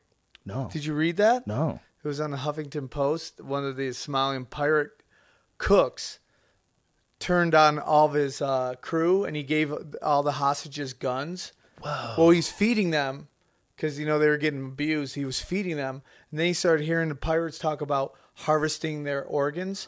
So he got them all like guns, and they they attacked and killed all the pirates. Now here's what's crazy: is no country will accept this pirate. They won't accept him. So this guy who ratted out his friends and gave them the guns, they won't accept him. Well, you say ratted or save some people. Either one. Yeah, well, he just decided it was too much, Yeah. or maybe he didn't like them. Maybe they were douchebags. Maybe he's a douchebag too, bro. You know, and that they were just douchebags as well, and they didn't get along. You know, it might not be a good guy, bad guy situation. It Well, might he did a- save some people who were hostages. Sure, he did, but maybe it's because he hated those other dudes. This motherfucker already giving me not enough money. This motherfucker, show them, I freak. When you come back for the food, I give you gun. I give you gun. You hide I'd like the to have a gun. Somalian pirate living Yeah. with me. You don't need a Really? pit bull or an alarm system. Yeah, but maybe he decides Got a to fucking kill you and pirate. fuck your girlfriend. Yeah. Maybe, he st- maybe he duct tapes a pistol inside your mouth while he fucks your woman. How about Yeah, that? He's That's probably some gross. crazy shit. Dude, that guy's living wild, son. he that probably- guy's a fucking pirate in Pisses all over the seat. I bet you know. Never flushes. He don't give a fuck. You clean it. I know it clean. You clean it. And that's the whole thing Sam about Tripoli, clean my cock. clean my cook. you think I cock. fuck with you now? It's clean. You have to clean his dick. He, he pisses and he makes you clean his dick. You'll be a I'll cuckold. get him Have a a Somali pilot fleshlight. in your house. That's like living with a wild man, bro. They're wild, bro. They don't have any future. There's, when you living in Somalia, like what's the, what's the future? They don't give a fuck. They're ready to die. You know, they don't give a fuck, dude. They're out jacking ships. They're getting on little rowboats with machine guns and rocket launchers, and they're climbing on board big giant ships and jacking everybody. They are fucking lokesters, man. Well, that's what they say about uh, terrorists who blow themselves up. It's not really religion. It's more about they just have nothing going on. There, there's this book called uh, "Why Do Beautiful People Have More Daughters?" It's an it's about evolutionary psychology, and they talk about that. It's not really religion. It's more about that these guys How guys you feel? Yeah. they have they have no chance to make money, and Yeah. they have no chance of meeting a woman Yeah. because they're so broke, and like all the rich guys get all the chicks. So it's like that's why they get promised, like, hey, you get all these virgins and you get all this stuff. Those are also the people that you can get to doing something because they just want to belong. They want to be special. They want to be treated like they're special. And you know, when they're getting someone to become a suicide bomber, if you ever look at like there was a, a special, I don't remember what show it was on, but it, they were in somewhere in uh, the Middle East, and they had this school. And on the school, they had these photographs of these people that had blown themselves up, and with all this religious writing on it. And there was a big sign above the school that says, "Today's children are tomorrow's holy martyrs." I'm like, God damn. Like they're, they're the attention that they give to those children, they make them out to be heroes. They make them out to be special. That so many people want people's love and affection, and they want they want to be special so badly. They're willing, they're willing to do almost anything. yeah, it's crazy, man. It's like, don't you wish you go back in time and just rewrite some of the religious books, take out all the asshole stuff? You know Well, what you know, saying? it's like throughout time, people have always bullshitted other people to control them. I mean, it's so simple. It's so obvious. It's existed forever. What's amazing, though, is that the bullshit that worked like two thousand years ago still works today, just because it's written. You know, it's just, this is what this is what it is. I mean, it's like. The, you know, when you when you really get into it and you start, you know, they're reading about you know, women being treated as second class citizens, condoning slavery, condoning murder, con- all the crazy shit that's you know that's in religious texts, all the the nutty shit that people still suck on it two thousand years later, three thousand years later. I always thought that religion fuck? was more like uh, just like early science, like people trying to explain. Just laying down the law, man. It's laying down the law and laying it down. Who's to say I listen to you? Cause if you don't, God strike you down. That's what it is. It's like you got to keep dummies in line with crazy talk, and that crazy talk spread, and it became a good uh, way to keep social order intact, keep people, you know, in, in small towns. Man, go to the church. Everybody's all happy and friendly, and it makes everybody together. You know. But if you look at like all these people that are doing fucked up things in the world, you know, whether it's suicide bombers or Somali pirates, they come from somewhere that fucking sucks. And that's what it all boils down to. Yep. Their life fucking sucks. Those Somali pirates, do you know the whole story behind that? Why they became pirates? Dude, they call themselves the people what do they call themselves? The fucking the volunteer coast guard of Somalia. That's what they call themselves. And what happened was European ships and um, companies, and I, I believe some Americans too, were dumping um, waste into their waters and fucking up their fishing, man. And they um, found out about this because their their fish were dying, and th- what they did was kidnap a boat that was uh, illegally trespassing through their waters, and they demanded a ransom because this was one of the boats that was uh, polluting their waters. And these guys were fishermen, man. They were fishermen that had their livelihoods fucked up and taken away from them. So they turned to crime and they started jacking people because they got so much from the first, first boat.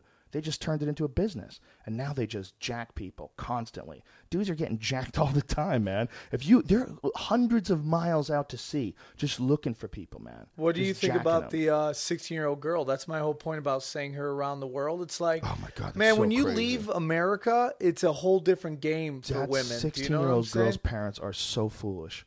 They're so foolish. There's one thing to let someone experience someone something. There's another thing to put someone out in the wild just to get a. What are you going to get a rush out of the fact that you made it across? You know, you, you did something that could kill you. I mean, what what other benefit is it? And You then know, where do you it's go so from- difficult, and you did it. She's amazing. She did something. You did something that I can do in a plane. Stupid. I Yeah. can get in a plane and I could be across that ocean in ten hours.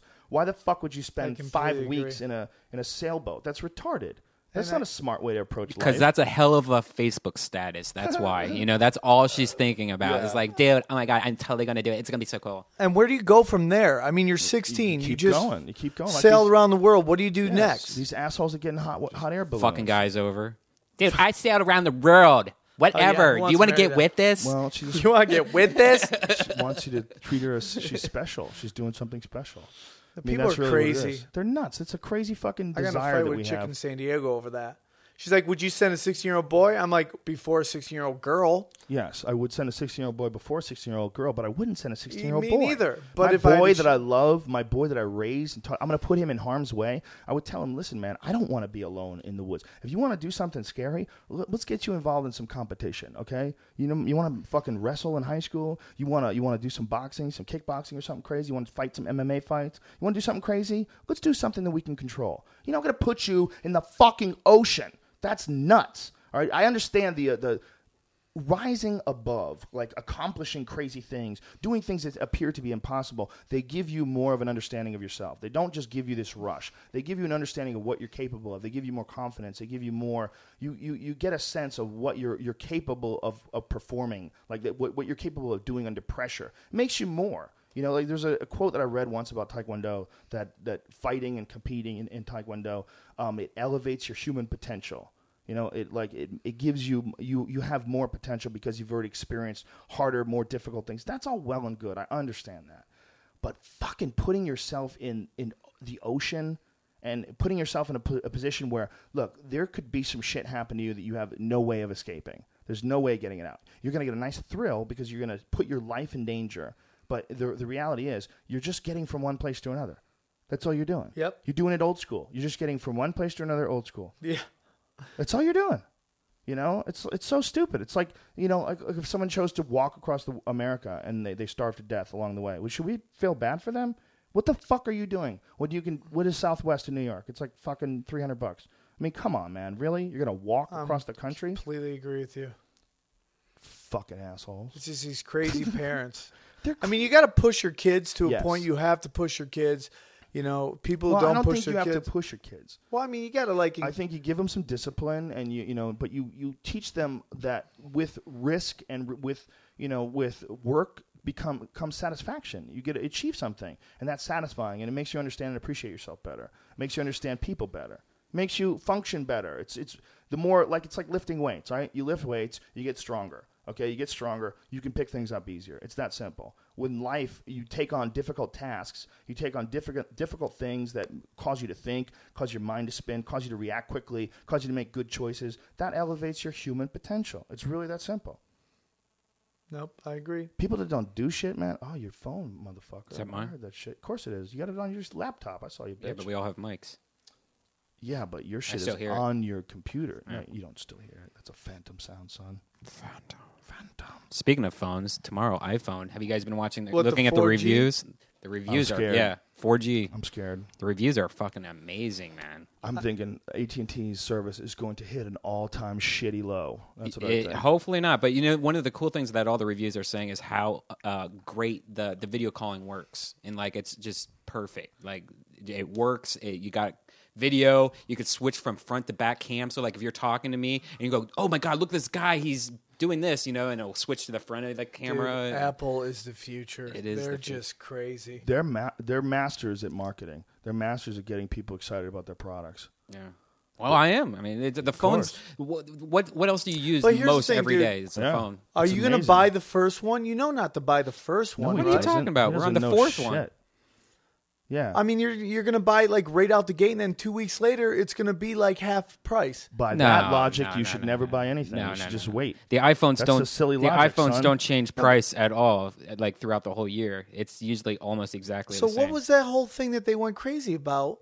I think yeah, it was the iPhone where like all these guys wait in line. They bought it for like a gazillion dollars. Oh, and the then, first a iPhone- I think the first iPhone- Later, it was half price, and they flipped out. Yeah, when it no, first they did came out, lower the- the price. when the, the first iPhone came So out? it It was was- hundred dollars more, and then they dropped it hundred dollars. and They gave everyone hundred dollars back. Didn't they recently lower the price of the 3G? Well, they're always doing that because they're still selling that. They're still selling the second generation one Right. for like forty nine bucks or something like that. I don't know. Shazam, son. No, but you, don't- You gotta don't- get the new shit. Yeah, you got- this Gotta get thing's- the new this shit. is No, a I like the big- new shit. this is I a just big wait upgrade till it for drops a little, a little. Sam Tripoli, frugal shopper. Yeah, I ain't Pablo Escobar, son. I gotta, I gotta. I'll sell you a super VHS. It's Real Speaking good. of frugal shoppers, did you guys hear about that uh, fucking federal judge that blocked the uh, the um, he Obama Oh, was yeah, the, trying uh, to put oil a, embargo, moratorium. the- he was trying to put yeah. a moratorium on offshore drilling. So uh, this federal judge drops it. You know, he he won't he blocks the uh, moratorium, and everybody's like, "What the fuck? Who's this guy? This guy's crazy." The Obama says he wants to stop oil drilling. There's a giant fucking hole where oil's leaking out of the ocean. We're like, hey, we might have a fucking problem here. We got to make sure this doesn't Ruining happen again. water, dude. Yeah, ruining the ocean for hundreds and hundreds and hundreds of miles. Anyway, turns out this federal judge has stock in the company in, in Transocean. They have uh, stock in. He has stock in five different companies that are involved in the oil Serious? drilling business. Wow. This motherfucker can literally profit from his own decisions. How crazy is that? They should not be allowed to do this. They, they should not be allowed to have How is he money. still judge? Exactly. If in that anything. guy, if that guy was on the case, they should have said, "I, you know, we see that you have stock in this in this company that could, you know, and your decisions could adversely affect you financially. So we're Right. going to remove you from this case." I mean, that's that's what we, That's a, what. a rational. that's how would it's do. like with everything, though. Like if you like win a prize, wait, are you? Do you work for NBC or any of its affiliates? Right. You know, that's how like everything always is with everyone else, except the president is not is voided from. It's that. so That's- weird, man. How these guys have this detach. They're detached from like just humanity. You know what I'm saying? It's just straight evil. Anybody with that that would think that the oil business knows exactly what they're doing and that this couldn't happen again is crazy. Just because it's only happened a few times in history doesn't mean that these things aren't deteriorating at a rapid pace and that you know the, the ones that have been around for a long time. We don't know how long they're going to last. That's why I Little think- things happen. Things fuck up. You know. The whole uh, There's other wells out there that are built like this one, man. Yeah, that's what they say. The, you know, the whole deregulation thing, it's so ridiculous. Like, well, the market needs deregulation. It's like, it makes no sense. What's. That's like saying we don't need laws because we'll just regulate each other. It's You know, when we eh, get crazy too and say like, you know, we need to lower the price of labor to compete. We have to go to China. We have to go to. No, what the fuck are you talking We about? don't man? have to at all. No, you don't have to at all. You just got to stop being such greedy cunts. That's you it. Yeah, you're gonna get less profit, but you're gonna get a fucking. Uh, what you're selling is a product that's not made on people people's fucking souls. You know, you're you're going to sell a product that's not, you know, p- poor people that live in a fucking village in, in, in China, and then they have to like that. Fo- Was it Foxconn that we talk about all the time? Yeah. it's a fucking company that makes iPhone parts and shit, dude. They got people killing themselves left and right over there, left and right. They're literally shutting down all their plants because there's so many suicides and there's so much scandal. These people are working like God knows how many hours a day. They're living on the site. You know, that's that's what companies are doing, man. Companies are going to people like that. That's the iPhone too, by Uh, the way. Walmart's the worst, dude. That company makes the iPhone. Yeah, I know. Yeah, or at least parts of the iPhone. Did you hear- Walmart's the worst. yeah, man, because they go. They're like. It's I don't all believe about that the hype. lowest prices. I don't believe that hype at all. I think Really? Walmart does a lot. Like li- you you either can see the point of yeah, Walmart comes in and they I like fucking don't pay anything, but I also see Walmart's fucking th- striving for jobs and that like they Uh, go into these I towns. completely and- disagree with that. Really? Yeah, it's like first of all, what they do is they they keep driving down the price of everything. So eventually, these people who produce the goods they buy are going to have to almost go to slave labor. I to think go- it's either or. I don't No, think either but- one of you guys is right. I but- think you're both right. But what what Walmart does is it comes in to a community Mm-hmm. and it basically has the lowest prices, Right? So it puts mom and pop stores mom out of pops business. and all all this stuff out, and then dude, Seems like a good idea. and they don't pay a, a real good wage to work there. to what? Go wait, keep to Walmart.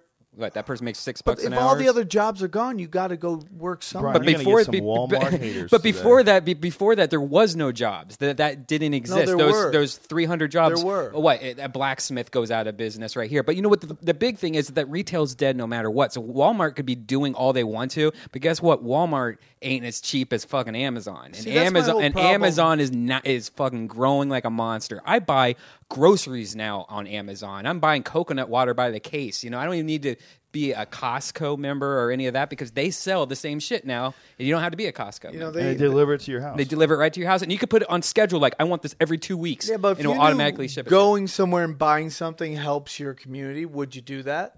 to a point, but I'm also not going to pay three hundred dollars more for a fucking TV. You know, I'm, I'm, I'm like, sorry, you Yeah. should fucking think of what what's next in your job career. If you can't sell this TV cheaper but than this I mean, person, I'm not going to buy it. See, that's what- it's fucking well, simple here's, math. I don't think that people have an obligation to be able to continue to sell you things. I think if something comes along that can sell things for much cheaper and they're the same quality. You, If you- it's the you- same you- product, you- you gotta exactly. be- I mean, I, I'm loyal to friends, and I there's a couple businesses that I support that I know charge more than they probably should for things, like our pot doctor. But I don't care. You know, it's just like I have a, I have a, a sense of loyalty to them. But I've I've got some discretionary income. If you don't, man, three hundred bucks is a lot of fucking money. Why would you pay three hundred Yeah, dollars and that's more for a that was being generous. That's No, three hundred I'm bucks you. plus no tax Right, plus free because ship. Fucking No, I- Phil's I TV understand what you're saying Palace about that, but- just can't get the kind of deals that Walmart can. You know, tough shit, man. That's I, I think it's it's either or. It, I can see both points of view. I see Brian's point of view where it helps communities and it brings in jobs and shit. But I can see your point of view that it's like, well, you know, the, you're giving these people this mediocre life and they fucking they don't eh. really save jobs because they put some businesses under. It's okay, man. It's all just change. It's just normal. You know, there's no good or bad. See, some people just aren't meant to be doctors and lawyers, and when you take away all their opportunities to like build stuff, I'm just like, what else is there to do? Is that true though? No, you don't. You just have to offer a service that other people aren't offering for less. It's not. You, you can't just. You have to figure it Yeah, out. You, have, to, you have to figure it out. If whatever you're doing, if Walmart can get it cheaper, you have to figure out either how you could get it cheap or have a service But that you that Walmart And people doesn't will agree attach with. all this But emotion see, to it. that goes Fuck you, back my to- family's been in this fucking business for 30 fucking years. If you say it's okay for Walmart to come into our fucking town where we grew up, you don't own the town. You don't own a patch of dirt. You don't own the right No, I to understand what you're saying about that, but it's like it goes back to like everybody's like capitalism and free enterprise. Well, this isn't what it was like 200 years ago. You know, when everything started. To, Yeah, you know, well, no, 250, definitely because it was mom and pops. Now you got like these huge corporations. Like when when the uh, Supreme Court says that a, a huge corporation is like an individual. Well, they're not. They got a gazillion billion dollars behind them.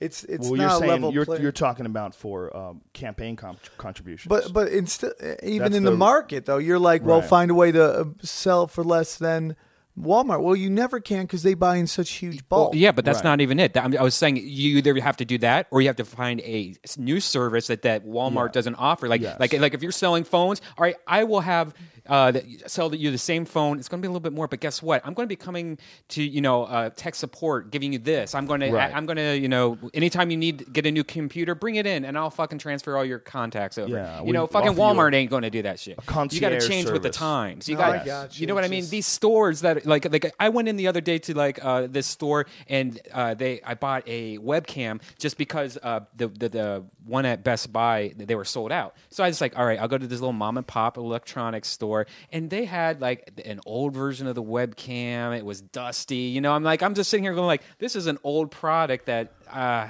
fuck, it's the same price as the new product at Best Buy, but it's, you know, I didn't want to even buy it because what they can't even turn enough product to where their shit they're selling is out of date. shit, it's not current da- shit, and so I'm like, that's a problem. It's not. It's not Walmart's fault. It's the change of times. It's Amazon. It's all this. And if you think you're going to have a retail store in today's times, you got to really fucking start using your brain because you need to offer a service that fucking I can't. Amazon's just going to kill you regardless, Yeah. and then we're not even care about. Walmart. Am- Amazon's going to kill Walmart eventually. you know, b- big corporations aren't killing all businesses. You're always going to have like restaurants that are great restaurants because you know the cook is, is awesome and he's always got interesting stuff to eat there. You're not going to get that from some fucking chain, you know, some corporate chain. You're going to get like th- there's going to be places that you're always going to want to go to that have personality to them, that have flair, that offer a certain environment or ambiance. But as long as the way things are continuing to go the way they're going, there's so many fucking people in this world. There's so many people. These corporations get so big because of that. There's so many, so many people to plunder. You know, there's so much to go after. It doesn't seem like that's a trend that's going to stop. I don't see the idea Oh, of not. us, you know, going into little small groups and businesses and, and you know, and, and goods being distributed like that. It's just going to continue to get bigger and bigger. What do you think of that woman who has like 25 kids? Which one is that? She should be shot. is that on that TV show? No, there's a one. I, I, I There's don't one think on they the have a TV show, The Family, that She has, has, like like, 19 she's kids. had, like, a 21 kid, like, plus every- 21 or something. something like that. Well, th- I think that lady adopted. This woman's literally gave birth. Like, no, that lady gave birth. The lady on uh, the TV show gives think birth. so. well, really, like it's Super like religious. 21, Yeah, 20 whole the family's whole like- family's really cheesy. They're but on a rigid schedule together. How many serial killers do you think are in that family? right None. now? none, None. They're all They cool. Yeah, They're all friendly. They're all happy. They're all look. It's a sense of community. They have it down to a science. I think serial killers come from loneliness and abandonment. And you know? abuse. Well, reli- And yeah, abuse. there's religious. These like- people aren't abused. They're, Yeah. they they seem happy. You know, I mean, they're they're a little loony with the religion, but they might have know, hot sex orgies what- and we don't even know about it. I- But 20, like dare you think they should have 25? brothers and sisters. How dare you? Do you think they should? Like, why do we need 25 of them? You know what, man? Here's my deal. Uh, way better to have 25 people that are nice and happy than 25 people that are all fucked up and strung out on drugs and fucking angry and you know shooting people and whatever. Those people on that show, I watch that show. I watch Yeah. their kids. They might be all ate up with the Jesus, but you know what? they're, They're, good fucking people. happy. They're good They're- people. Yeah, they're good people. Gee, that whole Jesus thing, man, is good for a lot of folks. It's very Oh, good. yeah, it's, man. It, whether or not you want to question it, whether or not you want to be objective about the source of all the stories that are in the Bible and whatever, the bottom line is most Christians are trying to be nice people. Yeah, I You know, That's totally what it's all about. It's a good thing, man. Imagine them without religion. How Peop- crazy they I've be. said stuff like that before, and people think I'm, I'm I'm bullshitting and I'm you know I'm, I'm you know patronizing people, but I'm not. I think religion uh, for a lot of people is a good thing. The idea behind it is all a good thing. It's just believing that you've got the fucking answers because you've committed to it. That's where the problem comes in. The problem is when people get aggressive with their their commitment. They have a commitment. You know, I took Jesus Christ, my personal savior. How about the fucking guy that we were, we were talking about him last week that went to? Uh, he's in Afghanistan right now, looking for Osama bin Laden. They arrested him, 52 fucking years old, on dialysis. This Looney Tune saving up all his money, and one of the reasons why he's going over there to kill Osama bin Laden is because he said bad things about our God. Dude, dude, where are your friends? I just I don't trust anyone who's too into anything. Too I don't into care anything. what it is. Well, even if, you I walk you, in and saw Jesus Christ uh, or Brett Favre or whatever. dude. Yeah. You know, I'm like, okay, you're fucking shady, dude. That's so true. People that are fucking obsessed with anything. Everything You- in moderation. You could be obsessed with fucking checkers, man. You can get obsessed with darts. You can get obsessed with anything, and it could become your whole world. You know, and if you get obsessed with Jesus and you want everybody to believe in Jesus, you believe in Jesus. So you fucking want to run up to people in the street and hand them books and shit and, and tell them, God. Have you ever seen the movie King of Kong? Yes, No, I heard it's awesome, though. Oh, pretty good. they're obsessed with video games. It's great, dude. Dude. Yeah.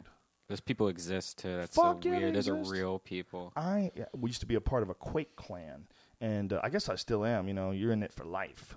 But clan You're extreme detriment. I did. I used to play eight hours a day. I got a T1 line installed in my house back when there was nothing else. Well, you can't get cable in my neighborhood. You can get ISDN, which is only like what is that, 124k or something like that? Not mm-hmm. 100. What is it? What's I have no idea. I never got into that. It's like ISDN. twice 56k, 120k, something like that. I think that's what ISDN is. Maybe 140. And there wasn't enough. Your ping, your latency between servers was too high. So when you would play, there'd be a lag. It sucked. So I had a fucking T1 line installed in my house, a business line. It was like a thousand dollars a month, ridiculous. just so that I could play Quake online because I was playing every day. Did you see this new pain ray that the U.S. is testing in Afghanistan? I heard about it. It's yeah. like this big fucking like laser. It shoots out like a microwave, and it just makes you feel really hot. And it's going to be like know, so- a non-lethal way for like crowd control. They're just going to start frying you Oh with yeah, microwaves. yeah. They talked about that in like 60 minutes, and it was so interesting because they were like, you know, they were demonstrating it, and the people they were using on were people who were like, "No war." They had the "No war" signs and peace. I'm like, that's who you're gonna use it on? Like they Oh were holding those signs. I'm like, that's crazy, dude. Yeah. oh my god. I guess they're not using it right now. They just have it over there just in case this the they want to use it. You know, they were looking actively at the beginning of the Iraq War. I read a story online about coming up with some sort of a weapon to uh, make men have gay feelings for each other. Yeah, That yeah, They were were going to turn it on that. the Iraqi troops. Yeah. That they were when we invaded Iraq, that they were going to somehow or another come up with some sort of a weapon. Like they fucking spent money on this. You know, in Afghanistan they have Man Love Thursdays. I've heard of that. Yeah. Yeah, I've heard that uh, there's a lot of gay sex going on over there. Really? Yeah. Yeah. They A uh, comic- in, in comic talks about Afghanistan they uh, they think women are for reproduction, men are for pleasure, and every Thursday they go into the mountains and they just ass blast each other. Who has a bit? Somebody, a comic has a funny bit about that, man. Who the fuck is? I don't know, but that's awful. Somebody went over to Afghanistan and actually saw some guys fucking each other. Well, it's a I Slayer forget who it Dangus. was. Well, it's like I was talking to some troops when I did a USO over there, and uh, you know they were training the uh, Afghani troops, and like within their troop, they had a boy there in the group whose whole job was was to pleasure the guys, and they they had to tell the troops not to say anything because that's their custom, and not to get involved with that stuff. Your royal penis is clean. God damn. I don't even know why we're fighting over there, man. You go over there, like this is a shithole. Yeah. We should just Dude, did you not hear what they just discovered? They discovered well, over one trillion oh. dollars in mineral reserves. We're never previously leaving now. unknown mineral reserves in Afghanistan. Oh, look, we just discovered. We didn't even know it was here. Wow, crazy. Well, since we're here, might as well start pulling this shit out of the ground. Yep. shit's gonna change, son. We're never leaving, Dude, let me tell you something. Afghanistan is going to be like Dubai in 20 years. Okay, it's got, we're going to have taken over the whole fucking country. It's going to be democratized, and they'll have two million mile high buildings. Okay, there's a fucking trillion dollars worth of minerals there. That's going to be this crazy mining town. It's just like how we need gold. These minerals, we need for con- making semiconductors and all kinds of other shit that we, we you know we use things for to construct stuff. You know, especially high tech stuff. We use a lot of minerals. There's like trillion dollars worth of stuff. That's a thousand billion. It's a lot of Fuck, money, son. Dude, shit's gonna get I crazy. used to do a joke about the only person who could run Iraq is Magic Johnson because, you know, he made like almost a billion dollars in like just redoing like uh, apartments and all that stuff. And like, you know, you give him like two weeks, fucking I, Baghdad would look like fucking Orange County. and whoever you put in charge in there, they're going to try to assassinate anyways. And, you know, we all know you can't kill Magic Johnson. Somebody tried. That's funny. Yeah. It's been a while since I did that joke. I couldn't remember how it went. CIA planned to bomb Iraq with Saddam's gay video. Oh, that's different. They were gonna make a fake gay video. That's funny. The CIA did Photoshop. Could you imagine we, like like auditioning for that? like the, the U.S. Army. All right, soldier, we need you to take down your pants and fuck this guy. yeah. What do they do? They must kill you afterwards. They if they're gonna make a fucking fake Saddam Hussein video, they can't let you go. If you're the type of person that's willing to make a fake gay Saddam Hussein video, they can't trust you to keep your fucking mouth shut. That the government paid you. They're gonna kill you, man. Well, unless they kind of like go, hey, no, we let you in. You just need to like don't ask, don't tell. But but we have a special program, you know. Oh, what you get to be a soldier? Yeah. lucky you. You get to go get shot at after Gay we make you soldier. suck cock on video. what a fucking gift! Listen, man, I think they probably kill you. I think they probably say, "Listen, we're gonna do some gay porn. It's gonna be crazy. It's we're gonna pretend it's Osama bin Laden or Saddam Hussein or whatever." I bet this guy doesn't even know he's doing it for the military. He thinks he's doing it. Yeah, for they just have to find French some guys. gay Persian looking Then they dude. shoot everybody in the fucking head and throw them in the ocean, and they just disappear. No one ever hears about it. That's fucking nuts. They fucking surround Zankou chicken. All right, everybody out. You know this general that just stepped up and said all kinds of crazy shit about Obama. yeah, you know this? Petraeus, I think he's. I don't know what the fuck his name is. He um they just uh, made him resign. So he resigned. It turns out this is the same guy that uh, signed off on the Pat Tillman story and was trying to get everybody to believe Yeah. that Pat Tillman was died by the you know fighting the enemy when actually he was killed by friendly fire. Same fucking dude. He's an asshole. He's like he goes over there, basically tells the troops, uh, "This is going like shit." It's like you're the guy who came up with the plan.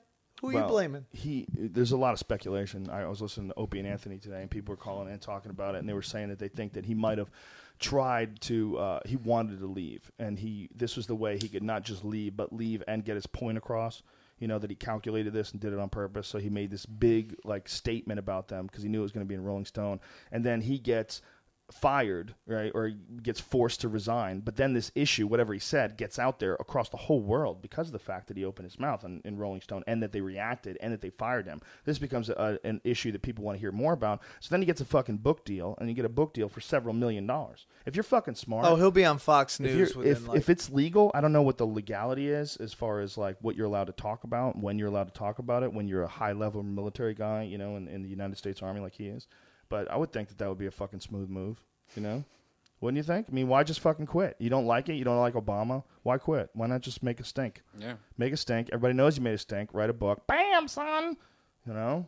Just need a little fame, baby. Keep that ball rolling. well, I mean, look at Sarah Palin. She's Still, exactly. I was just gonna say that. Still in the game, son.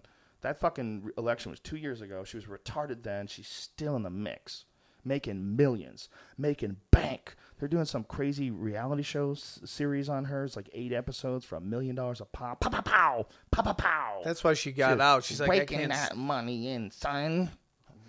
Raking that stay in money Alaska, son. dude. There is money in keeping the retards happy. She is the politics version of pro wrestling. If you go to watch pro wrestling, there are thousands of people in those stands and they're having a good fucking time. Yep. Okay? That bitch is the she's a female politician version of a pro wrestler. She says a bunch of retarded shit that only retards agree with. She riles them up. They don't even know what she likes. They know what she stands for. She stands for someone who's not going to think too much. Yeah. She stands for someone who's going to give basic values. We're just going to get down on how's that whole hopey changey thing working out for you? You know, she she prides herself on being goofy and people like that shit. They connect to it. And you're always going to have that, man. You're always going to have that. Yep. You're always going to have someone who steps up like that. You're always going to have someone. If if you all you have to do is just get yourself into the zeitgeist, get people to start thinking about you, and then keep going, and you can make a living off of it, man. They're they're fucking professional trolls. You know, She's Ann crazy, Coulter. dude. Tell me, Ann Coulter's not a professional troll, right? Dude, I saw a her the other day on TV. I I wanted to bone her, dude. Did you really? Yeah, she was actually looking pretty hot. Whoa, Sam Tripoli. How long has it been? What? I want to fuck the, What's the, the hate right out of Oh, her. no, you need to start drinking again. You're getting beer goggles I've heard without that fucking she's a drinking. lesbian. That's what I've heard. This is incredible. This really is true. Sex bomb. Those who complain the military should make love, not mo- not war, may be happy to know that at least on one occasion, the military scientists were searching for ways to break down the enemy with aching desire. a sex bomb, or in saucier headlines, the gay bomb. Scientists consider developing a chemical weapon with aphrodisiac qualities that would make the enemy soldiers hopelessly physically attracted to one another. As to paralyze their ranks and destroy morale. Isn't that incredible? Yeah, but They when they actually say pursued that? scientist, was there like some 18 year old guy from high school? I'm a scientist. I'm going to make some gay bombs out Yeah, there. You know, make and my gay Well, bomb. sure, Brian, 'cause that's what the Pentagon hires. It's not like they have access to the best scientists. I know, but in they the just said they talked about it. They didn't actually do anything. Listen to you, man. You don't even want to believe. Uh, well, you I know, believe. I believe they actually tried. I do. I I- believe. I, don't put wanna it. Believe. I don't put it past the Pentagon, but I also find it like, all right, if they even were thinking about that, they probably just said, "Well, we could make a bomb. Maybe it's gay. All right, that's cool." They'll No, try they're not anything. saying gay. They're saying aphrodisiacs. Like, Right. like when they were together with men and there was only men around, they wouldn't be able to help themselves. That's the idea. Right. I, mean, I fucking, you know, look, man. If you break down what sexual desire is, there might must be some sort of a trigger in our brains for sexual desire. You know, what it, whatever it is, some sort of a chemical trigger. If they can mimic that and find a way to get it into people, b- you know, blast it out in a haze and you inhale it as you breathe, and all of a sudden you The can't. you first wanna- thing they would do though like is sell it. your friend. You're The like, first thing they would do though is sell it. meow, meow." You know, they would be making money Why off that they- like oil. Brian, why would they sell it? Because that would be like the newest t- porn take- ever. Why would they sell it when they can make X amount of money from it when they could use it and take over countries? They could take over Well, entire that too. fucking countries, okay? And why would you sell it? Because if you sold it, then other people would have access to it. You, if you're going to use it, if the military's going to use it, they're not going to, you know, the military's not going to turn into some sort of fucking, you know, uh, a vendor, start selling some product, you I- know, and have late night commercials. Did you ever hear the, the theory that like the, the samurais were the, the, a lot of them were fuck. gay, Gay as fuck, and, then, yeah. and then that's why they fought so That's hard. That's why I got a each other? samurai tattoo on my arm, son. Respect. So gay. That's why ninjas don't talk because they have so much cum in their mouth. That's why Damn. pirates. Why pirates dress flamboyantly. Flamboyantly, you know the word. They're all gay. Stop playing, son. Yeah, that's. Look, Were who the- Vikings Who the gay, fuck else too? was wearing? Who the fuck else was wearing earrings and shit back then? Big sashes and fucking. Oh, pirates were super belt gay, buckles. yeah. Pirates Big are silk, super gay. Totally. Vikings, Flamboyant, sick Totally. silk shirts. We're not talking. Vikings and pirates aren't the same thing, Sam, Sam Tripoli. They're both on boats. Vikings are Nordic warriors. They're not gay. They're fucking savages. They, that's why Nordic chicks are so hot because they raped and pillaged all the best ones. They took all, everything they could find. Just pure alpha male Arctic lust, big fucking white dicks of death, just plundering and raping across the world. Big difference between that and pirates, bro. Pirates are sucking dick and wearing sashes. They got Mm-hmm. crazy fucking patches over their eyes. Rainbow birds. They got shot in the eye. Yeah, they got birds. The man. rainbow What kind of bird? Look at that. Pirates are associated with parrots. what kind of a dude walks around with a parrot on his shoulder? A gay guy, for Yeah. sure. if you see a dude with a parrot on his Right. shoulder, he's something's happened to him. Yeah. you know, Right. maybe a dude made him jerk him off once, and he's fucking Yeah, Frozen in I his can't head. stand that. Hey, patches. Yeah, and I hate guys who do magic tricks at house parties. Ooh. Yeah. that's rough. Yeah. Yeah. I I just went that to the best house party the other day. South Park had a house party, and I went to it. It was amazing, dude. You have not been to a party until you've been to one of these South Park parties. You ever been to one, Joe? No, no, no. Oh, dude, they probably spent like maybe ten thousand dollars on just decorations. Like you walk in and you felt like you were in Moulin Rouge, like a circus or something like that. They had fucking like shooting. Uh, galleries like a like a carnival and stuff. Those It guys was- really have it done. They're amazing. doing it right. Those South Park guys, everything they do, I love. Every time they put something out, I love Before it. South Team Park America, blew up, the movie South Park. The, mo- they were opening for Tool. What? oh for they- DVDA. They would run the uh, cartoon before Tool came out. Oh, still. really? Oh, Yeah. you're talking about the Brian Boitano one, right? Yeah. Yeah, the Brian Boitano one was the first. uh, Someone gave me that on a The VHS Christmas card. tape back when I was living in fucking. I was living in Encino. And I was like, God damn, this is funny shit. And then it became a show. But every one of their movies. Do you have that VHS tape? Because you could probably eBay that for I some might. dollar dollar bills. I might have it. I Dollar dollar look. bills, y'all. I got a stack of old uh, VHS tapes that may or may not be interesting. I found a, a few of them the other day, but I'm Hmm. Yeah. like, you know what? All this shit is online somewhere. They sent it out as a Christmas card through uh, like Paramount or something like that, Yeah. and so not many people got that VHS tape. So I, That's f- I fucking love the the, mo- the South Park movie. That was just genius shit. Team dude. America's my favorite all time movie of all time. I think. Yeah, Team my America. favorite, one of my funniest, the funniest movie I've ever seen for sure. But the thing about South Park was when Saddam Hussein, when they had Saddam Hussein being gay with the devil, oh, and remember he had a big rubber dick, and Saddam, come yeah. back do you remember how funny that shit was? Dude, was? I saw that movie in a, a theater oh. full of Mexicans, and when they called God the biggest bitch of them all, you just felt the room energy turn. Yeah. they got mad. Fucking Oh great. yeah, you could. Isn't that hilarious? Like what they did to Muhammad. You, you get, can't believe- So when I was at that party for a brief second, I'm like, oh yeah, there might be a bomb here. yeah, how funny is that, man? People were threatening their lives. They really were worried about that. That Yeah. People were threatening their lives because they were making fun of uh, Muhammad. Weren't they saying that the Times Square guy was something? Uh, the Times Square guy sounds like he's retarded. You know, we talk to people that know bombs and understand construction of bombs, and like this could have never worked. Like, the, you know, a bunch of things work exactly perfect in order. He didn't have any experience doing it. Set it up wrong. You know, they're like, this is all wrong. So he seems like just a fucking retard that they South had Park over is- there. Disenfranchised guy, losing his house. You know, that kind of a guy, and you know, just wants wants something to connect himself to something significant. So he decides he's going to be a martyr, and you know, like when they pu- came up to him on the plane, he asked them if they were FBI or CIA. He asked them what they were: New York police, New York police, or CIA or FBI. What are you? He wanted to know. He wanted to know who he was getting arrested by. He says he wanted to get fucking caught. He's a dumbass. So it, you, I think there are groups out there that are trying to do fucked up shit to Americans for sure. They definitely are. But the thing is, the dudes who are joining these things, they're fucking mess, man. Yeah, they're idiots. They're they're um, they're either idiots or they're all fucked up or nobody's signing up to do this shit if they got it all together. You know, the key to making the world safe is not killing all the fucked up people. It's making sure the people coming up get it together. Do your best to make sure there's plenty of cool people. Do your best to make sure that kids are raised correctly. That you set up good schools and community centers and do things to try to enhance the lives of children to make them grow up to be more positive people. That's the only way to fix that. How are you going to do that when they keep, just keep pulling money out of education? I mean, it's like There's, you know, there's not enough incentive to them. They're rich. Rich people put their kids in private schools, so they look at you know the situation. They're like, that's other people's problem. Fuck them, you know. But it's your problem too, man. If those kids grow up and they're disenfranchised and fucking dangerous, you know, or if your well- children have to come in contact No, with them. I'm with or- you, you man. Know? Uh, it, but you go to like places like Australia, Canada, where it's like one group of people. They seem to be more like a group. Do you know what I'm saying? They're working together. And I love the diversity of America, but I wonder if that plays in the.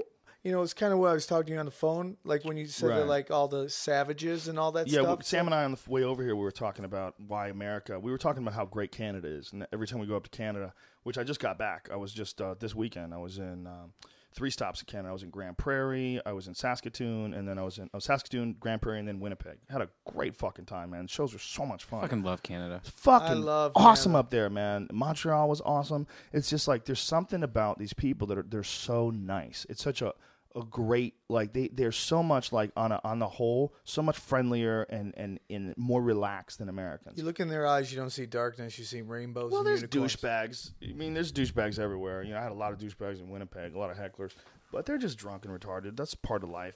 Whatever you whatever you did just made the static come back. I just moved. We got a rinky dink system here, son. Yeah.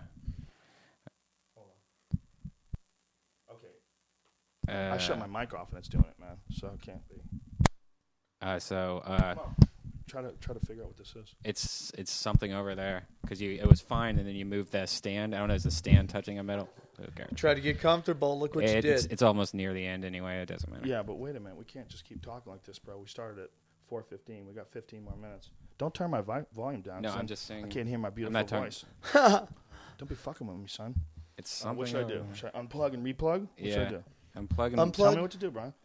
Uh, there's nothing over there. It's nothing over there. Don't touch anything over there. No, no, no, don't, don't, don't. It's not. don't nothing cross over the there. streams. Yeah, it's something over in that mic stand or your mic because the only thing you did is you touched the mic stand and it turned back. All is move. All Yeah. is move. It's like some kind of. Yeah, don't know. Rinky dink fucking bullshit. If I was listening to this on an iPod, I'd be pissed right now. Come on, we gotta hey, fix hey, this. take take take the, the mic out of the stand. Turn off the mic so you don't hit, blow everyone's ears. Uh, uh, unplug it and hit the mic stand on the ground. A li- not too hard. Or no, the the mic. stopped. It stopped. No, because it's unplugged. Yeah, wait. you unplugged it. So now I'll take the mic though and hit it on the ground. Tap it on the ground. See, it's back. Uh, it's the mic. Uh, oh, What? Why? Why would I tap that? You on want the no, Switch no, out with no, my mic? no. The mic on the. You know what I mean? Like if it's a loose connection or something.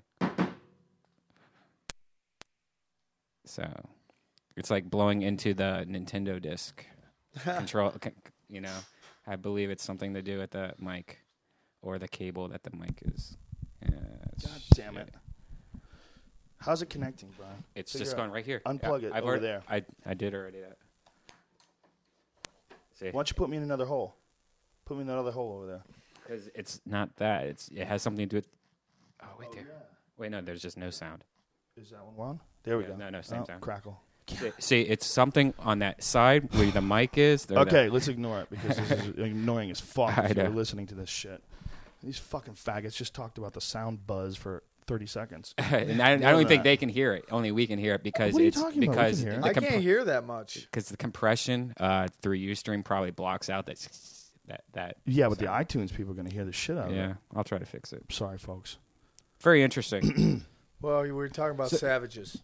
Yeah, we were talking about this is what Sam Tripoli and I were talking about on the way over here. We were talking about why is America so aggressive? And we were saying, well, you think about it, just the people that came to America are the people that were so fed up with Europe. They were so ambitious that they got on a fucking boat and sailed across oceans to get over here. Yeah. They they, they put themselves through serious They're the most aggressive of the aggressive. and once they got here, you know, they were desperado, and a lot of them got here during the Depression or before the Depression, you know. A lot of them got here back then, and those fucking people, the, the people who grew up in the depression, you know, they had a fuck. They were fucking hard people, man. Those were hard, hard times.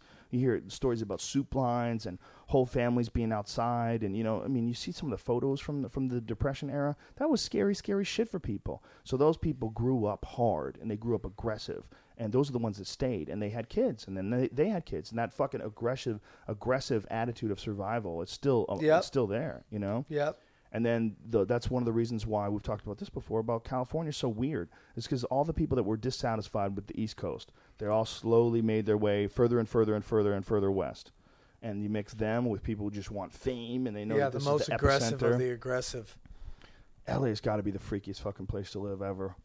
I think it's got to be like Hollywood, Wall Street, and then Washington D.C. It's Did you see the where- um? Did you see the the Laker game thing where they were lighting the cars on fire after it was over? Yeah, they're crazy. Ugh, I'm so angry about that. And it wasn't even like a cop car or a government cab. car. It was a fucking cab. And you know what? Uh, I better not even say that. I'm, I'm not going to go there. Never mind.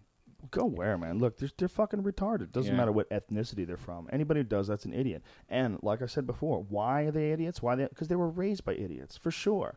They're not doing that because that's you know human nature. They're doing it because they're they're they're born to a fucked up situation with a ton of struggle by a bunch of people that can't cope and doesn't don't balance things right. And you know, born into poverty, a lot of them, born into you know immigration situations. There's a lot of fucking strife. You're uh, you're raising kids right now. Uh, do you Like feel like raising kids is almost like raising a wild animal, almost where you have to like teach them, you have to almost house train them, and, you know, and all that. So I know you don't want to talk about No, your it's, children. It's not specific like that. It's it's much more different. It's like an alien. It's like something that doesn't even know this world. You know, wild animal has their own instincts, and you have to kind of tone them down. And I've had wild cats before. I've had feral cats that were raised outside or they were born outside, and they're wild, man. Feral cats, even when you get, I got mine when he was a kitten. He was only like two months old. He wa- maybe three months old at the most, but he was wild as fuck. I mean, wild, like hissing at you and fucking leaping and clawing the walls. And when I first got him, um, a friend of mine that I went to high school with, she had a bunch of them in her where her apartment was. Like there was a parking lot area, and this female feral cat had had a bunch of kittens. So she decided she was going to like catch the kittens and give them to houses, and she gave one of them to me.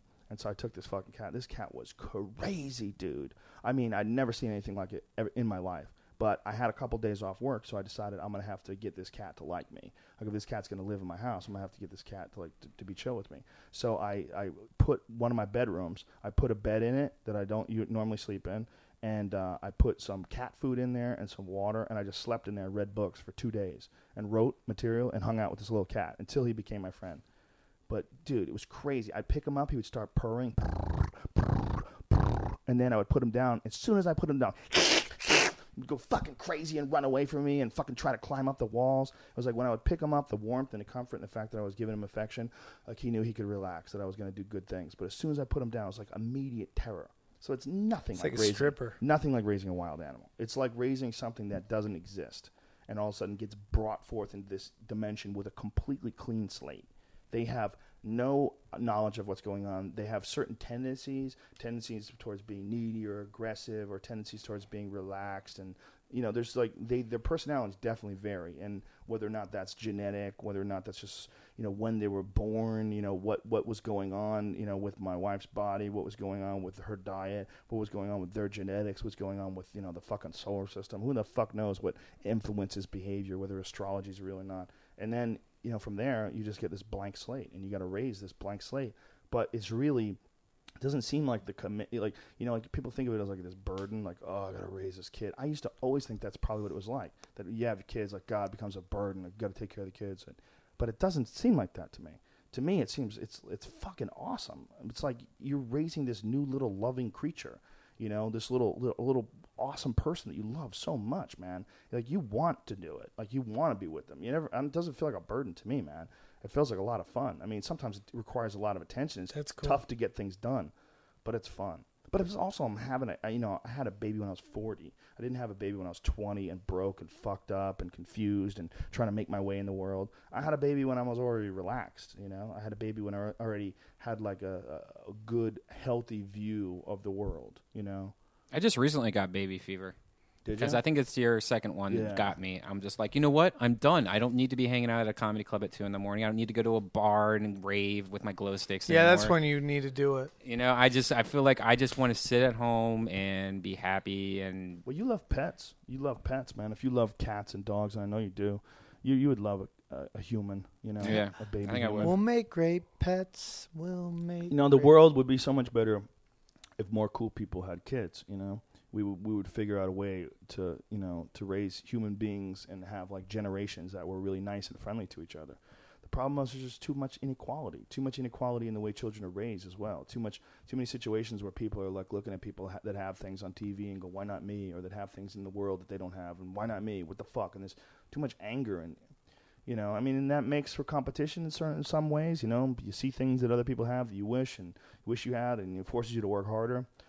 But it's also it develops a lot of stress, man. There's a lot of yeah. Every time I think about it, then I think about like, oh wait, when she's like fucking 14, Yeah. 12. think about some of the dudes. 11. Think about some of the dudes that we know how creepy they are.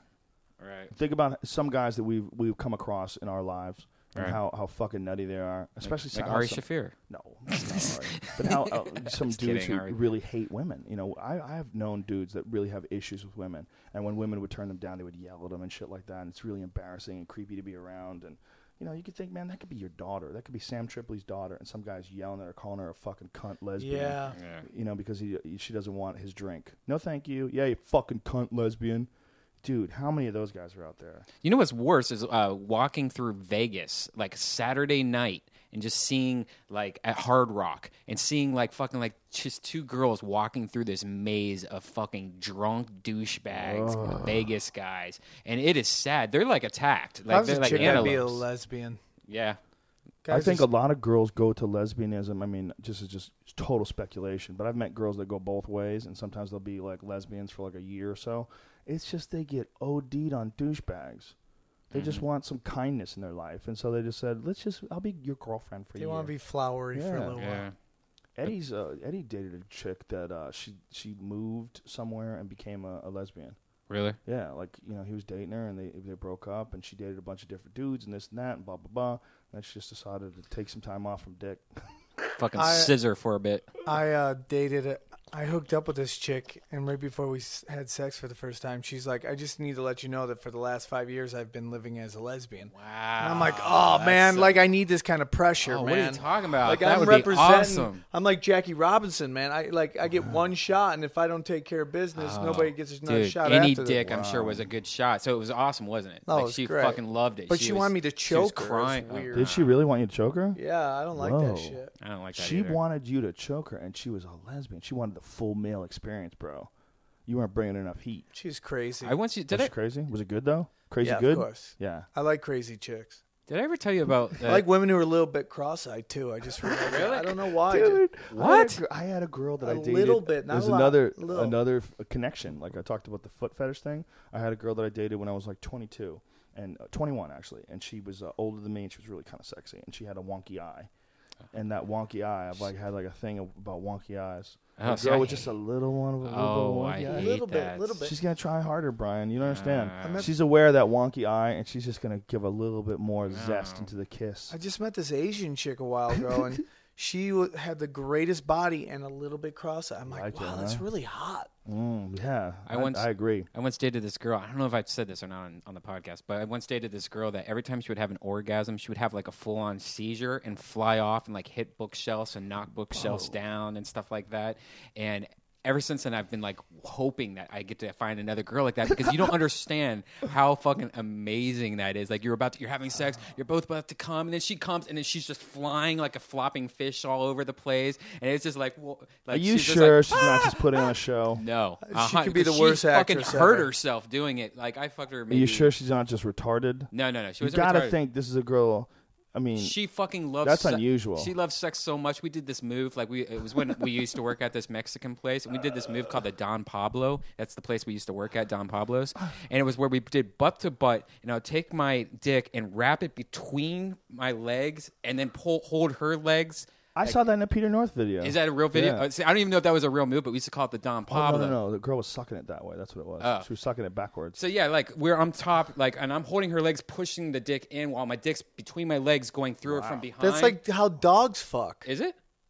Yeah, Yeah. dogs fuck backwards. Oh, yeah. dogs fuck doggy Really? style. Goddamn No, it. What some are you do, talking and about? then some no, do- no, no. They get caught when they get stuck and they try to step off. Uh. you know, you know what it's like. It's like when you're inside a dude's guard and he goes for a leg lock, and then you have to step over backwards, and then you get into donkey guard.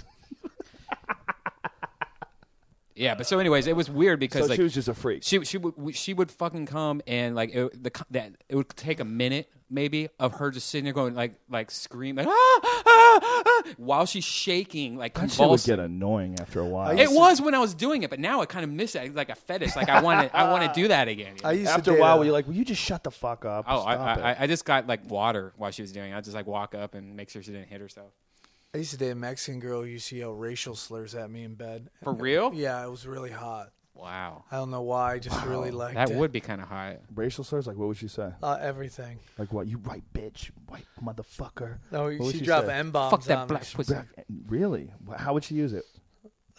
I don't want to go into Say it. Say what No, she said. dude. What the fuck? This is the podcast, son. There's thousands listening to this right now. Tell us what the fuck she would say. She'd just be like, "Fuck me, nigger. Fuck me, Fuck me, nigger. You fucking nigger." Don't, Yeah. don't whisper it, man. No, say I don't want to say it. Why? dude. It's not you saying it. You're re- I know, repeating Yeah, but we all know what you said. guys. Are, we all know what you're Sam talking about. Tripoli, this is sad to me Why? because you're supposed to just say it, man. Yeah, it's just. Tell me what this bitch was saying. She's she going would just crazy. drop m bombs, dude. Wow, Yeah, that's Do great. you gotta make your dick like a little harder, like a crazy bitch. Yeah, yeah I Oh, liked you it. Fucking crazy bitch. Man, I, like it when girls talk shit. I, dude, I Yeah. love. I want to get love it. offended when I have like. I want her to say offensive shit. right. Wow. I like that. I hate that quiet shit. Where there's, but see, I don't like saying shit unless they are. So if they're not, then I don't say anything. I try to make no noises at all. But that's awful. Like, You I try to want- make no noise at all. I'm just like, "Ugh," but I'm not like. that was the least enthusiastic. Well, I mean, I fuck mean, I'm reenactment not like I've going, oh, you know, I'm not doing anything Wow. like that. Well, that that sounds like Nelson Reilly, oh, Charles Nelson Reilly. Oh, Yeah, what? Yeah, I, sex is terrific. this is awesome. Yeah, you don't make noise, man. No, I, I think try not to, and I get called out on it sometimes. I I'm like, Wow, Mexican oh, you get called out on it? yeah, I get called out all the time. like, Like, why "Hey, are you so up?" quiet? And I'm like, I'm because I'm emotional right now. I'm quiet, but I'm coming, and I'm crying. I used to have a girl who would just explode down there. Ah, oh, me too. Oh, I Gusher? love that. Oh, yeah. I love Really? gushers. and you could always Really? tell when she yeah, was there. felt it'd like be warm. Yeah. yeah, it was so great. Did you ever see it spray out? No, I never really wanted to feel see it. it. I just felt it. You felt it. You know, I Joey, did a gig Joey, one time. Joey Diaz. Hold on, Joey Diaz has a, a joke about that. He dated a girl that did that. He goes, but it was inconsistent. One day it'd be like fucking mint juleps. The next day it'd be like Gatorade. I don't know what to fucking expect. It was too confusing. It always collected in my belly button, and then I used to just lay there after sex and like flick my finger in my belly button. Oh, and- okay. You are grossing me the fuck out, you weird cocksucker. I once boned a chick in the, in the back of a Phantom. You boned a chick in the back of a Phantom. Dude, it's What is a sto- Phantom? A car? Uh, like a Rolls Royce. Or, oh shit! Yeah, dude. I, I did this gig in this. I was working with this guy. You banged some rich guy's wife? No, I, I just this chick was running al- uh, running with us, and she just I'm sitting in the back of the car. She just all over me, Whoa. and then like everyone leaves the car, I just hang out and I just start nailing her in the back, and Condom she or no just condom? spray. Uh, con- You don't have to say anything. That's all right. You don't have to say anything. um, Just if you, instead of answering next time, just go like this, and then continue your story. Just ignore me. I don't know what the fuck you're saying.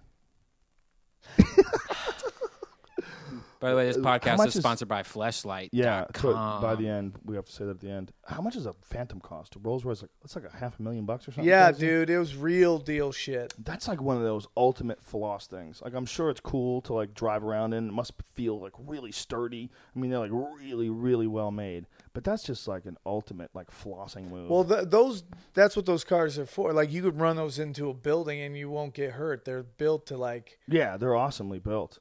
But Yeah. it's like also like the people that want them, like that's an extreme statement. You know what I'm saying? I think this guy was a limo driver, so he just was one of the cars that. Uh, oh, okay, okay. Well, and still, you want to show people this is the the shit I afford. See what I get when I go out for my limo. I ain't Dude, it was great, town though, car, dude. son. just spraying. And he's like, please, please, please. And then they had a Mercedes there. Go over to the Mercedes. So we went over to the Mercedes and finished what we were doing. Because she's splattering all over your seats. Well, yeah, he didn't want us to ruin his. Uh, oh, oh, wow. That's cr- was she a sprayer? yeah. Oh my god! All over the. Can you imagine if the back of his fucking beautiful car just smelled like pussy? Just dirty, stinky pussy everywhere. I missed that. And that. she loved it in the you? ass, dude. Oh, did she? Yeah, you ever meet the chicks who love it in the ass? What's that about, Sam Tripoli? No. Do you think they're know. pretending to love it in the ass? yeah, because because they know I've it makes you never met somebody that loved it. I No, met somebody that dude. would Oh, let me I've do seen it. girls. I've chick- seen girls that say they love it, man. They love it in the Never met. ass. I've heard girls yell it out at a comedy club. Some people, it just depends how like uh, some people have whatever that that sensitive asshole where it feels like a uh, uh, like they could have orgasms from it. That's how much how sensitive it is. And other girls don't have that vein or whatever that goes through the side of it. That's a doctor talking right now, ladies and gentlemen. yeah, that's Doctor that's, Red That's ghetto doctor. Yeah, you don't got knows. that vein in Ghetto there. doctor. knows all about butt sex. You get that vein in Do there. you know the Dalai Lama is anti-butt sex, so he's anti-gay sex, I guess. He's not, not even he's anti-blowjob too, so he is anti-gay sex. The He bald dude? well, sex, most of the uh, sex should only be used for procreation. And Yeah. that oral and anal is sexual indiscretion. Yeah, I mean, most of your like in Christianity, all the taboo sexes are I know, but this guy that is, like, don't create more Christian. But who's supported by more gay people than the Dalai Lama? The Dalai Lama is essentially saying that what they're do is they're doing is unnatural and is uh, is not what you should be pursuing. You should only be pursuing pursuing sex that creates babies. That's literally what he's saying. That's he probably doesn't get laid that much, so he At probably all? doesn't- How about ever? I mean, maybe he gets laid occasionally. I don't know. We don't know. Maybe fuck Sharon Stone. fucking fleshlights. Fleshlights. Yeah, Send the maybe Dalai fuck some Lama a fleshlight. fleshlight. Send him an Avatar one. We need to figure out a way to get Avatar on board with this. I've been wanting By the way, they have clear ones. They have clear ones. I was like, Oh, oh, that's man, good. that's like fucking Wonder Woman when she's in yeah. the Oh yeah. like- Yeah. The- totally. the When she's plane. Invisible invisible jet? invisible jet. You just look down at it and you see little Wonder Woman in her jet. That's hilarious. I like the idea of a clear one though, man, because there's something serial killer about the whole rubber pussy that's the same color as an actual pussy. Yeah. they- Have you ever seen those dolls that are like life? Real dolls, yeah. I thought about getting a gay one for jujitsu. I was like, that'd be the perfect thing to practice on because it's just like a real dude. Because I have a, um, but then I thought, how do you explain that away? you know, I got fake jujitsu dummies in my garage that I practice on. Like if I can't get to class and I got some shit I got to work on, I'll work out on on the dummy. You know, I'll go over moves on the dummy because it's like ergon. It's a Bubba dummy. Yeah. They make them for Gracie Jiu-Jitsu, but it's not as accurate as like a real doll. I bet a real doll would work better. But you know what? You should just get. You have cash. Just get it to put in your closet and look at. I you heard know, Jay I would- Carey want had a like gay eight real of doll. them. I would want a dude. Oh, but that's I think what you're the saying. skin tears. Oh no, no, no, no. Yeah, that's not. I think the it's skin not would tear- tough tear like too that. easy. Yeah, it's not tough. Yeah. I heard Drew Carey had eight real dolls. Really? Yeah. He's a freak. Drew Carey's got so much money, man. Dude, how great is that gig? He's such a nice guy too, man. Drew Carey's like one of the nicest guys I think I've ever run across. Always friendly. Always has a big smile on his face. I've, I've never even heard of him being a dick. You know, just always like a fun guy to be around. Loves comedy. Gives advice to comics. He was giving advice to some fucking new comic at the Improv the other day. Not the other day. It was like maybe a couple months ago. But Drew was there, and there was some new comic there, and we were all talking. And the new comic asked a question, and Drew Carey just gave him all sorts of information. Just write 30 jokes a day. Just sit down, force yourself to write. Get up every time you can. Record your act. He was like giving him all this great fucking advice. You 30 he's jokes like- a day. Well, it's like if you do that, if you if you do that, if you really dedicate yourself, you're gonna have some gems. You're gonna come up with some gems. You force yourself to write some, you know, just sit down and write a bunch of shit like that. He's so right. It's fucking great advice. But the fact that he took the time to do that to some kid Because who he's was from just coming Ohio. up. He's a fellow Ohio guy. That's Are you an Ohio guy? No. Where? Columbus. yeah. That, that you know, O- Ohio does have a lot of nice people. They're a lot like Canadians in a way. A little less, a little less cool. Slightly. Chicks are great. Ohio, Ohio chicks? I like Ohio chicks. Yeah, Midwest. Like the, They've always been very nice. you like to me. the firm stock. I do. I like thick chicks. I like Amazons. That's why I loved uh, Australia. Just you run into a Amazon bunch of big, chicks. giant, and- strong women. Oh, I saw. I read that on your Twitter, right? Yeah, they're all Amazons and pregnant. Those are my two favorite things. Australia's a pretty awesome fucking country, man. There's no religious guilt out there. You can. do I was doing Jesus jokes. They're I, fucking great, man. They're friendly as shit too. I gotta talk slow though. They're like, you have a really thick accent. I'm like, oh. I'm like, I do. Their accent's pretty badass. Their accent just sounds party. Because like if you're talking like that, mate, you know, like that's not like a guy who takes himself too seriously. That's the guy who's gonna throw you another beer. You know what yeah, I'm saying? I was in Sydney. It's pretty expensive over there, man. A little bit. Sydney's the shit though. It's hard. It's fucking they're removed from everybody, man. It's hard to get shit over there. Yep. Our driver was telling us how much cars are there. They're like real expensive because they got to ship them, you know, from other places. They have like their own Australian cars you don't recognize. Like, what the fuck is that? Some weird alien car and shit. You know, they're like completely removed from the rest of the world. They're fucking far away. And the crazy thing is that was a prison colony for England. Yeah. And England is fucking boring as shit. Rainy weather, all fucked up. Australia is beautiful. And that's a prison colony. And they're so cool. How the fuck did that happen? I don't know, man, but I had the best time. How long were you there for? Two and a half weeks. Yeah, Australia's the shit, man. I had a good. Where you at uh, this week, man? I'm doing my uh, naughty show tomorrow night. That's right. That's right. Sam Tripoli's Naughty Show tomorrow night. Ari Shaffir will be guest do, doing some sort of a guest appearance. Rowdy Roddy motherfucking Piper's going to be there. Is that yep. correct? Yep. He's gonna make an appearance. He's And gonna. Sam, how do people keep up with you so they know about the future, um, the future naughty shows and all this shit? The I naughty have, comedy show. Uh, I'm Twitter. I'm on Twitter. Uh, Sam Tripoli. Yeah, and if you're on UStream, that's it right there. it's easier just to go to the naughtycomedyshow.com for that actual thing. Probably trying to spell Tripoli. yeah, the naughtycomedyshow.com, that it? samtripoli.com. Well, Tripoli's not that hard to spell. Just, it's Um, Oh, we're having the spelled US way it sounds. U.S. National Air Humping Championships too. Really Yeah, nice. it's gonna be big. If you uh, seen Sam, Sam's been on the road with me a bunch of times before. We did uh, Toronto together. We did a bunch of gigs up in Canada Sacktown. together. We did Sacramento together, and we're doing the House of Blues together on uh, July second. I'm so Sam excited. Tripoli in Vegas. Anytime, for the man. big Brock Lesnar, Shane Carwin I'm extravaganza. so excited. The White Gorilla Festival. Uh, we're gonna have a good fucking time, man. So uh, Sam Tripoli tomorrow night at the Melrose Improv, 10 p.m. show. 8 p.m. 8 p.m. 8 show. 8 Yeah, p.m. the- show. The time naughty show. 8. And Dana will be- and Joanna Angel. Dana. Yeah, you got it. He's got a bunch of very attractive young ladies who fuck for a living. And then um, I will be this weekend at the the Irvine Improv Friday, Saturday, and Sunday with uh, Ari Shaffir and Joey Coco Diaz. Oh snaps! Oh snap! Full Death Squad appearance. Brian's gonna be there videotaping. So if you uh, you want to kiss Brian, he's ready. Yes. You ready to kiss people? Yes. He'll I kiss am. anybody, boy, girl, whatever. the fuck. No. no. Okay, we He's tried. open. Fleshlights.com. Go to Joe's website. Click on the link. Get 15% off. They are awesome, and we both love them. Yeah, we fucked the Hook shit out of me those up. things. And Get if one anyone from I'll give you one. Fleshlights listening, get us some Yeah. more. We need some Chris, more. Chris, will- I, I emailed him yesterday to tell him that uh, the fleshlight has made it into my act now. There's like I have a whole chunk on the fleshlight and how the You have Fleshlight chunks, sponsors too, the dude. com- I think that's the best way to uh, to do comedy. It's the, the the the you know the guy who I really emulated, who I learned that from, was Richard Jeni.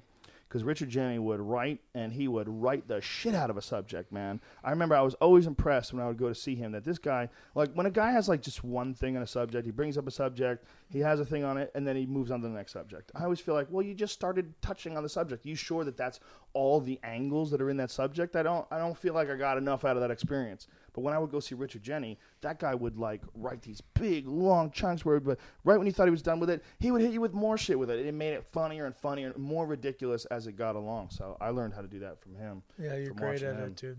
Well, you do chunks too, man. A lot of chu- comedy store guys do chunks, right? We, Yeah. a lot of guys from there. We have similar styles. You know, we go loose. It's not like verbatim, same way every night, because that place is like a chaos place. Yeah, you, can't know? go up there and do a monologue. Yeah, nobody wants to hear that shit. Yeah, you're gonna ha- you're gonna have to interact with people at some point in the That's night. why I hate showcasing. I think showcasing for uh, something is just so not natural. Like, Like seven minutes, you mean? yeah, and just go up there and you A to you know Yeah. Z, and it's just like that's not what I do. It's like I like to Right. be in the moment, talk about what's going on. It's like And it's funny because Kinnison, uh, who is uh, you know one of my favorite comics, and I think one of yours as well, always had that problem. You know, and it's he was a comedy store guy as well. He always had the problem where he said, you know, it takes me ten minutes to get cooking. I don't want to do like a seven minute set. Like he had a problem. Like he didn't want to do like when the Rodney Dangerfield special was on. He was like, wow, you know, ten minutes. This isn't a lot of time. Like he had a concern about that. You know, I think we both have that that style, and that that comes from the chaos of that fucking crazy comedy store.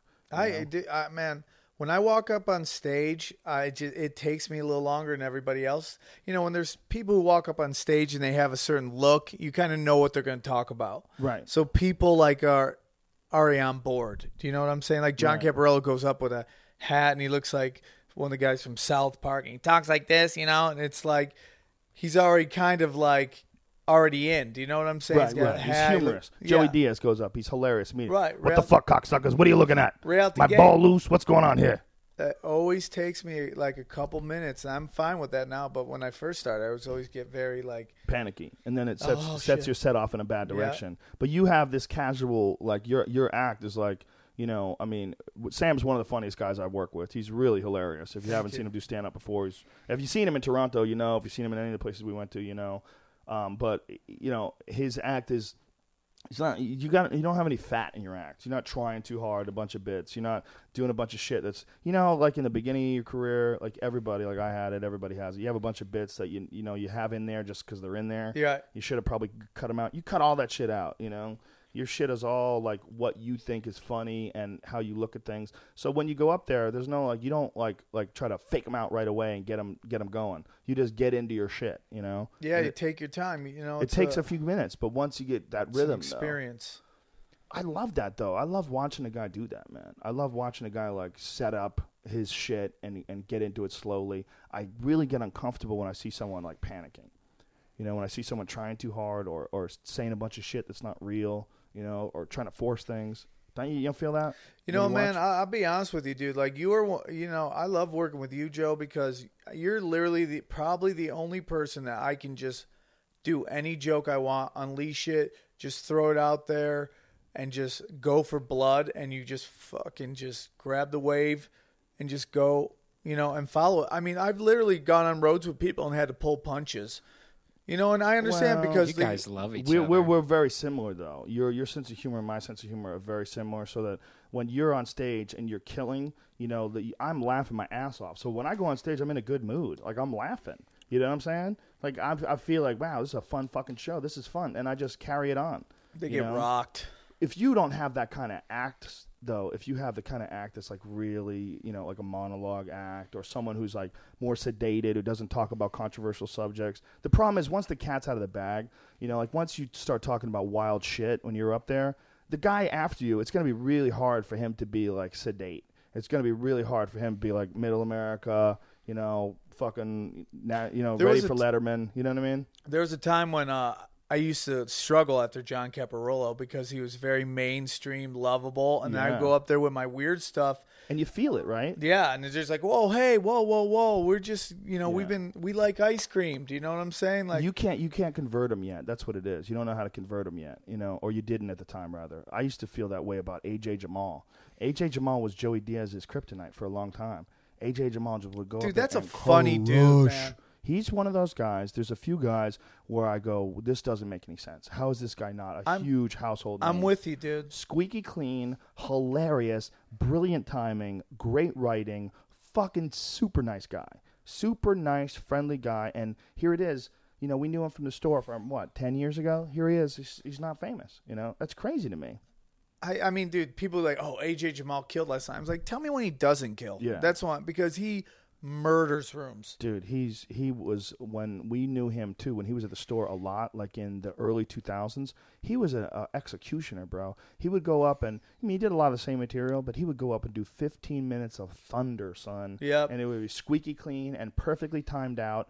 And you know, you would feel like, especially if you had that like loose, you know, dirty style where you're talking shit on stage, you'd feel like unprepared when you go on. Yeah. him, you know, because it's such a totally different style of comedy. Really funny, man. Yeah, Yeah, you always really wonder good. that, dude. You know, There's a like- lot of guys like that, man. I always talk about Reggie McFadden. Reggie McFadden back in New York in like the 90s. I knew Reggie McFadden like 93, 94. He was a destroyer, dude. He would go up squeaky clean, totally digestible for TV, and he would just fucking crush. He was a monster, man. And for whatever reason, uh, it just never connected. I know he got on In Living Color, like I think on like the last season or one of the last seasons, you know, and he did a little bit on that, but for whatever reason, he never took off. When I saw him, I was like 22 or something like that. When I first saw him, I was like, whoa, this guy's going to be a fucking star. I'm like, this guy is so charismatic. His act was clean. I wanted to like him. Like, he would be on stage. I was like, I was learning from watching him perform. Definitely. You know, there's guys that you've seen and you go, man, I learned something watching that guy. Yeah. I need to be more, have more fun with this. Or Yeah. I, I enjoyed that part about his act. You know, I'm, how come I'm like that in my real life, but I'm not like that on stage? I need to learn how to be like myself on stage like he is, you know? And he was one of those dudes, man. He just fucking crushed, crushed. You would just be humbled, like, whoa, that guy's good. And then for whatever reason, man, I just never fucking clicked. It never clicked. You know, you you never see like him headlining these big shows that you hear about at these theaters and shit like that. I don't even s- hear. I don't even know where he is anymore. I don't know where he is either, man. He used to do pop-ins, and I, I was like, I don't know why this guy's popping in. He's not really a celebrity. He was always really funny, but nah, I haven't seen him at the comedy store in years. Yeah, yeah, he would do pop ins. He had a little bit going on back in you know. He in did the- a in the movie, 90s. like- yeah. A little while ago, very funny though, man. Steve White. There's another one. Steve White. Steve White is fucking hilarious, dude. That guy's one of the most confusing guys to me. That, and I know he made a ton of money off real estate. He became like some crazy fucking real estate investor, and I think he does like seminars now on real estate. Well, I know he had a radio show for a while there in Vegas. Did he? Dude, that guy was funny as shit. He's another guy. The guy should have been a giant. Should have been fucking headlining everywhere all over the world. You're talking about a bunch of people that no one knows about. yeah, we're, we're talking about comedy, man. you know? Yeah, but there's also something. We're talking about what we knew about these people, man. Yeah, but but I don't about know these people. That, you don't have to know them. We're talking about, But I'm we're listening to talking you. about comics that we knew that were really funny, and we're describing. Why I know funny there's a lot of people so good. asking like, "Wh- how do we know these people? Why would we care about this? Who are these people? Brian, stop reading that, man. Don't bring that up, man. I'm Don't just bring trying up- to help a show Okay, at two hours and 20 Brian, minutes. Don't bring up negative shit. You're bringing up negative shit that these people Uh, are saying. If I'm they're not- not into it, we're talking about comedy and what's our history, and to us, it's interesting. I and know. to people that I- are into comedy, it's going to be I know, interesting but too. you're also putting on a show right now. Yeah, bro, I know what I'm doing, man. Stop this. Don't fucking tell me what to talk about. All right, I'm fascinated by this. Hey, man, I'm when just I to help talk you about, you're not helping. It's not helping. Okay. Bringing up negative shit is not helping. I'm just okay. it's interesting to me, and I think I want to give that guy credit, and I want to give AJ Jamal credit, and and, and I want to talk about all these guys. They're fucking funny, genius guys. You know that helped us when we were coming up. You know, watching all these g- different guys. I think that's one of the most important things about comedy development is being around a bunch of other really funny comedians. You know, and and like feeding off of each other. And, Well, and- you're, bl- you know, it's a blessing too because like being in LA, it's like, believe it or not, the comedy level's so high. It's like, you know, I go on the road, even if I'll go like down to San Diego or something, and you see what they're used to seeing, and they're performing at that level. yeah, It's like in LA, you know, you know, I had to, I had to, God knows how many times I had to follow you at the comedy store. It's like I can't fuck around with that, you know. And all these other great comics, like you see what you got to get to and where you got to operate at. and God knows I had to follow a lot of guys too, and that's one of the things that Mitzi Shore uh, really helped me and a lot of other comedians with. She knew how to schedule guys, you know, and she always would talk to me about it, you know. And I told her, I said, you know, you really made me, uh, you know, you really helped my development as a comedian. She goes, I always knew where to put you.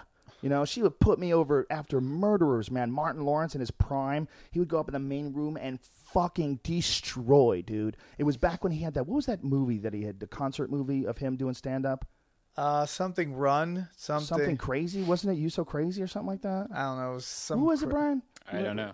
Anyway, he he used to destroy. He would level that main room, and then I would go up, and I was nobody, and I you know wasn't very confident, and people as soon as they saw me, they would get up and leave.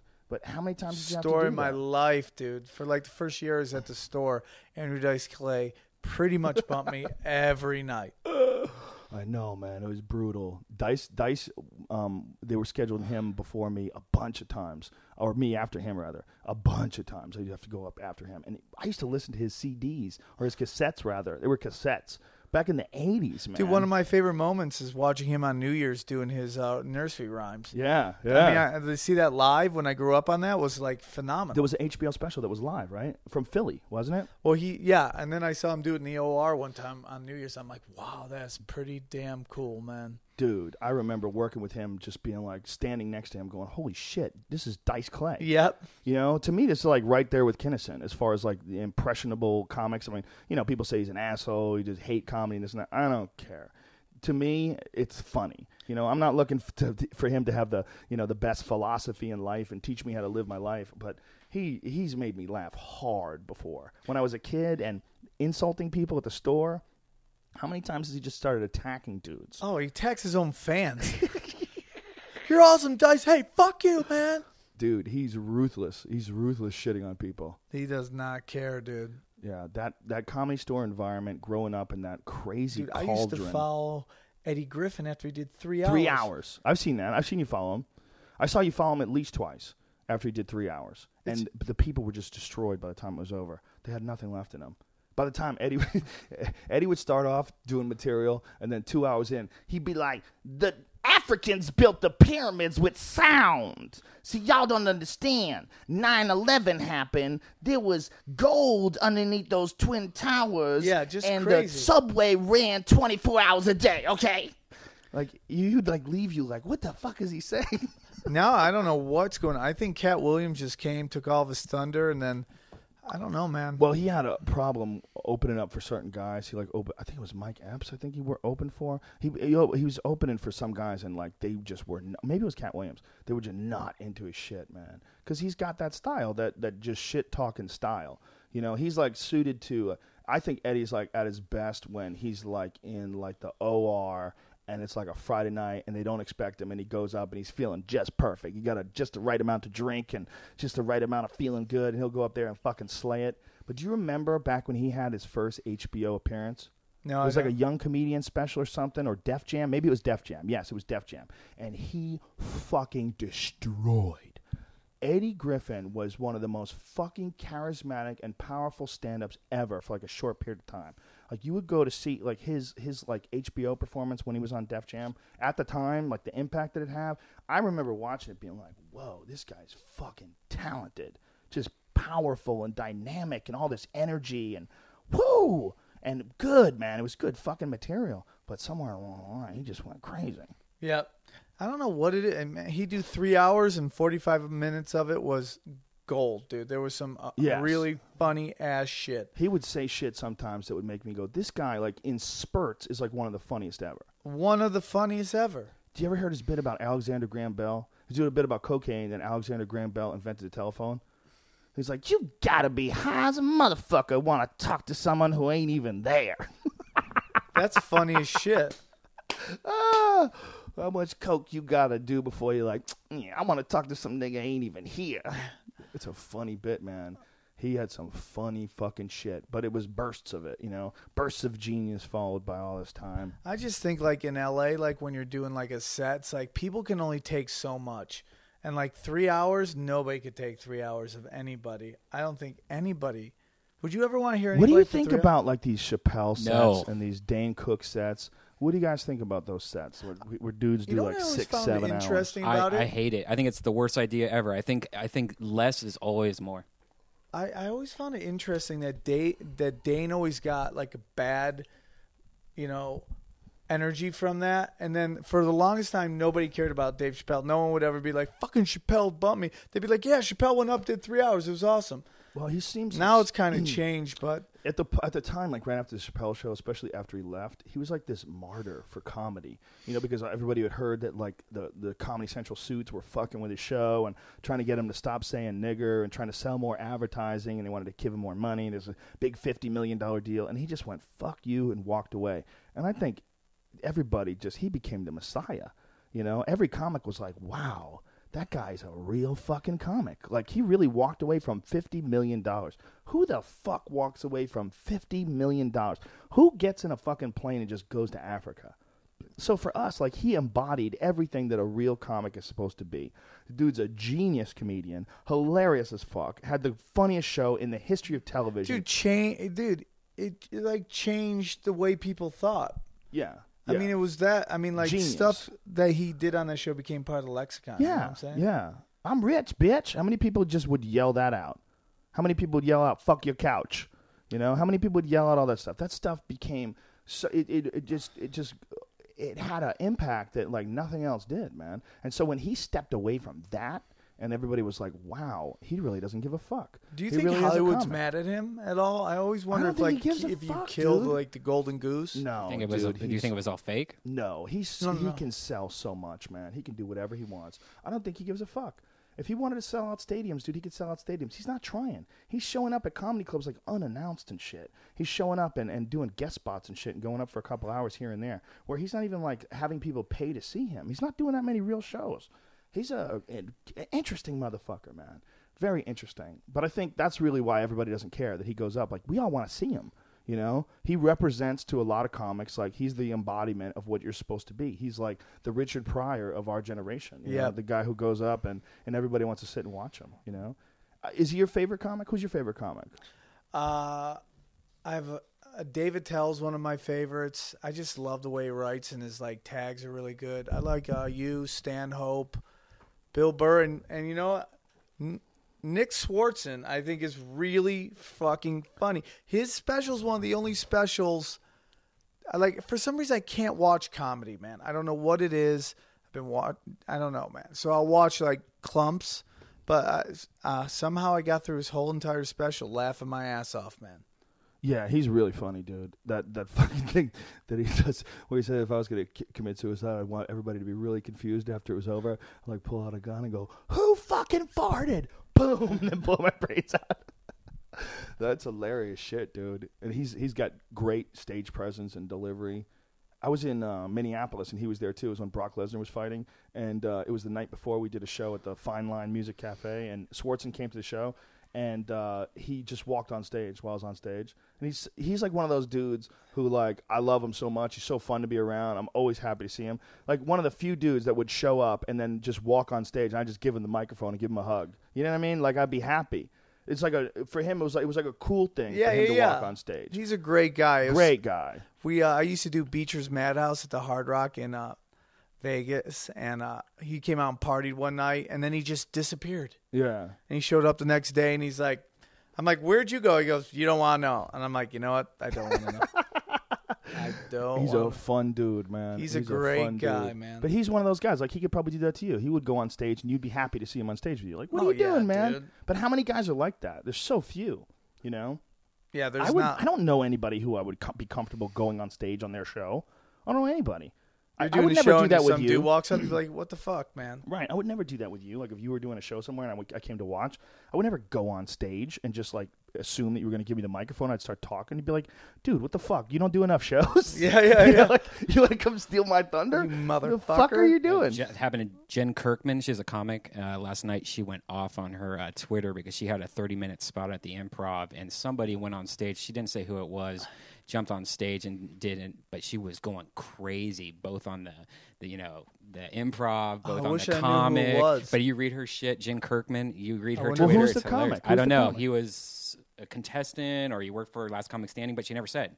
She wouldn't say who it was. Was it Greg Giraldo? No, no, no, it wasn't Greg. so how much time did they do? I, I, don't, like I don't know. Giraldo. I don't know, but just if I- you check I- her Twitter, it's pretty. I don't funny. like Well, that he's on that show, you but I know- like Giraldo. I like Geraldo too. It's that's life, man. You know, comics are gonna go on before you and bump you, especially when no one knows who the fuck you are. I'm so numb to it, man. Yeah. It's It's happened amazing so how many everyone times. gets so angry, and I am so numb It's to a- getting bumped. it's a test, man. It's a test for for comics. It's good for you uh, when you're starting out. It's not good when you get to a certain level and people are paying to see you, and someone contrary to your point of view goes on and goes up. You know, like like Mencia. You know what I'm saying? You want to hear Gray Mencia's story? What? I was headlining the Addison Improv, and I'm sitting there in the back office, and all of a sudden I see Brad Williams walking. I'm like, "Hey, Brad!" I'm like, "Oh fuck!" In walks fucking Carlos Mencia. he fucking does 30 minutes. I can't even get away from him in Dallas. Does 30 minutes before me. Doesn't even ask me. Like, doesn't he? Hey, dude, you mind if I do 30 minutes? Doesn't even ask. Just assumes he's doing it. And does it on purpose. He did it to put you in place. I mean, that's what he did to this is the best he part. did it to everybody. Goes up there, right? I, I tell him, I go, if he goes over 30 minutes, I ain't going on stage. He gets off at 27 minutes. He's killing. And he goes, thank you guys so much. Place goes nuts. And they go, all right. He goes, are you ready for your next comedian? And the whole place literally goes, oh, like someone's got to follow this. This is crazy. I walk to the stage. He introduces me. I'm walking to stage. He doesn't even wait for me to be to get to the stage. He literally run. I've never seen anyone do this before. Runs like a full sprint off the stage to the side, to his left. Leaves the stage empty. I go up to on make you feel uncomfortable. I get up there. I got this joke I always drop when I a big name somewhere. Drop it. Place goes nuts. I kill for 45 minutes. It, like the crowd was like, "We can fucking do this." You know what I'm saying? You They were w- funny. You know, they didn't know. They, they, they probably a lot of them didn't know who you were. They were just going to see some comedy, and they maybe heard your name or something like that. But he was this national headliner guy who just destroyed. Oh, and just trying to bury me, Of course, that's what he loves to do. He's a sick person, man. You know, the the the Marc Maron podcast was fascinating listening to it because it's like listening to a crazy person. And the crazy thing is, he bumped Maron. Maron was at the Improv once. He bumped Maron for like an hour. Maron didn't even say anything to him until the second eh, podcast. You know, the first time he didn't even bring it up. Like, hey, why'd you bump me for an hour? Yeah, he forgot, I was yeah. headline. How the fuck do you forget that? See, that whole thing about that video is, man, it's like he brought that all on himself, dude. Like This- if you the just, new video is the craziest thing ever. That's just just, just flat look at out. the positions of That's everybody, he's where he is, down. where you are. It's obvious who was on stage for. You know what I'm saying? It's like, I mean, you were there before you left, and you came back, right? yes. So he brought that on himself. I don't see where this is a situation of bullying or anything like that. That's just Maron being silly. Mary's a contrarian. He's always trying to find some fucking unique angle that other people don't That'd see. be, that's my biggest problem. It's like you Silly. can't complain about, and I love Maron. You can't complain about joke stealing and then well, he did, a, he did a lot of dumb shit. Not only did he complain, this is what Maron did. Maron compared it to people being influenced by people. That there are other people that sound like people, which is I've I've been guilty of. We've all been guilty. yeah, of I it. think everybody has. Yeah, when you you get influenced by people, but that's not plagiarism. There's a huge fucking difference between that and plagiarism. It's a ridiculous comparison. And the other thing that he said was that I thought was really kind of fucked up was like that like he made it, you know, through comedy, did everything through comedy. He's had a lot of hard work, and you can't ta- take away the fact that he worked hard. Like, what the fuck are you talking about? You're talking about a guy who's stealing. And then he also said that he thought that the the video shouldn't have been released. That we should have handled this within the community. This is all coming from a guy who's got a fucking podcast for four hours talking about it. He's Yeah, talking about I a ten minute video, I and he's got a, a podcast that, yeah. talking about it on more than one occasion. It's ridiculous. I he's just a silly. Maron's fucking silly. Karma, bro. That's what that was. That Look, was man. I- nobody wanted that to happen. You know, I didn't. know. I just wanted him to not be there. I wanted him to not do what he was doing. We didn't want to like set out to try to fucking destroy somebody. It was we had a, a problem we had to deal with. I mean, But you know, man- how bad was the store? How many times have you seen people freak the fuck out because that guy was in the back Oh, of the dude. room? I don't do. I did. The funniest thing about him is like he's so easy to follow. If like if I actually did my material, it's so easy to follow. But you don't want to do your good shit because he's in the room. Right. So I just go to crowd work, and sometimes it goes great, and sometimes it doesn't. I just, you know, That was what was missing from this whole discussion. What the real problem with having something like that is not whether or not anyone's free of guilt. The real problem mm. is what what the situation is is someone who is ruining an artistic environment and creating a bunch of stress and tension all for their own personal gain. And this isn't respected by the other people that are selling the art form, the people that are owning the comedy club, the people that are like the only reason why a comedy club is open, it's not just a place to buy drinks. It's a place to watch comedians perform. And here you got someone who's actively victimizing the other participants in this community that keeps you alive, and you're letting that person for short term. I don't get it. I It's don't ridiculous. get it. It's because they're not artists. They're selling art. They are not artists. They don't respect it the way an artist respects it. you know, and and he, you know, just things he said on that podcast uh, in terms of uh, Mencia is just, you know, it's It's it's, like crazy. he sits still. He actually he says he doesn't sit in the room. He sits in the room texting. Who are you texting? You're texting yourself. I mean, it's like Yeah. if you really wanted people not to hate you anymore, you would never go in the room when you weren't performing. Yeah. I have this theory, dude. Like if if you're a guy who's been doing comedy over like ten to twelve years, and you're like watching like open mics, you're probably there fishing for material. You could be, or you could be a really curious person who wants to see the beginnings again and see horrible failures and see like what it feels like to watch somebody like real nervous and uncomfortable. But to and- sit there the whole night and no, just be, I I, mean, who knows? You know, I mean, I'm not saying that anybody watching an open mic night is definitely a thief, but it's suspect. There's you can get you can- could cherry pick some great ideas that people don't know how to work in an open mic night, right? I mean, Yeah. how many times you watch an open mic night, night micer go, "Wow, that's a good idea." He's not doing it right, but that's a great fucking idea. I usually think- go tell them how to tweak it. yeah, that's a nice thing to do, man. I've I've had people do that to me, and it's really cool when someone comes up to you. Like Louis C.K. was the last one to do that to me. He, he saw my set, and then afterwards, he he actually wrote a bunch of shit down, and he gave me like a couple of cool oh, ideas. Oh, that's was like, cool. wow, that's a Yeah, that's he's a another cool thing. like. When he's a great guy. He, he's I think he's the best right now as far as like the, he's the most prolific. You know. Yeah. You know he's the and Patton as well. Patton's another one who I think is fucking genius. Yeah, I think Patton's very funny. I, you know, I have this whole thing about alternative comedy, and I, I, I find it very funny because, like the, you know, it- almost like the Mount Rushmore of alternative comedy, which is like, you know, Patton, Sarah Silverman, um, David Cross, and Zach Galifianakis. Like, they're funny people. They have setup. They have punchline. I Yeah. there's no alternative Dude, to it. They're Ari just Shaffir funny. and I had the exact same conversation yesterday for a long time. Like, what is alternative comedy? How are these mainstream comedians talk about make mainstream subjects and they do it in you know in stand up comedy form? How is that alternative? Like, it's it's so hard to define what alternative comedy is. Well, I just think it's. I'm like, as far as I can tell, it's a look now. Yeah. It's like you have an alternative vibe. look. I don't because like I did the Vancouver Comedy Festival with the uh, Vivid Video Comedy Tour. It was me, two porn stars, and nerds. It was all nerds, and I would watch like their sets, and they talk about the shit I've heard everybody talk about. But they did it with glasses on and reading off a notebook. It's like the cl- Yeah. closest thing to alternative comedy might be. uh is it Tim and Eric's great show? Good Yes. job. Those guys are brilliant. Yes. But they're not going for your normal like setup punch.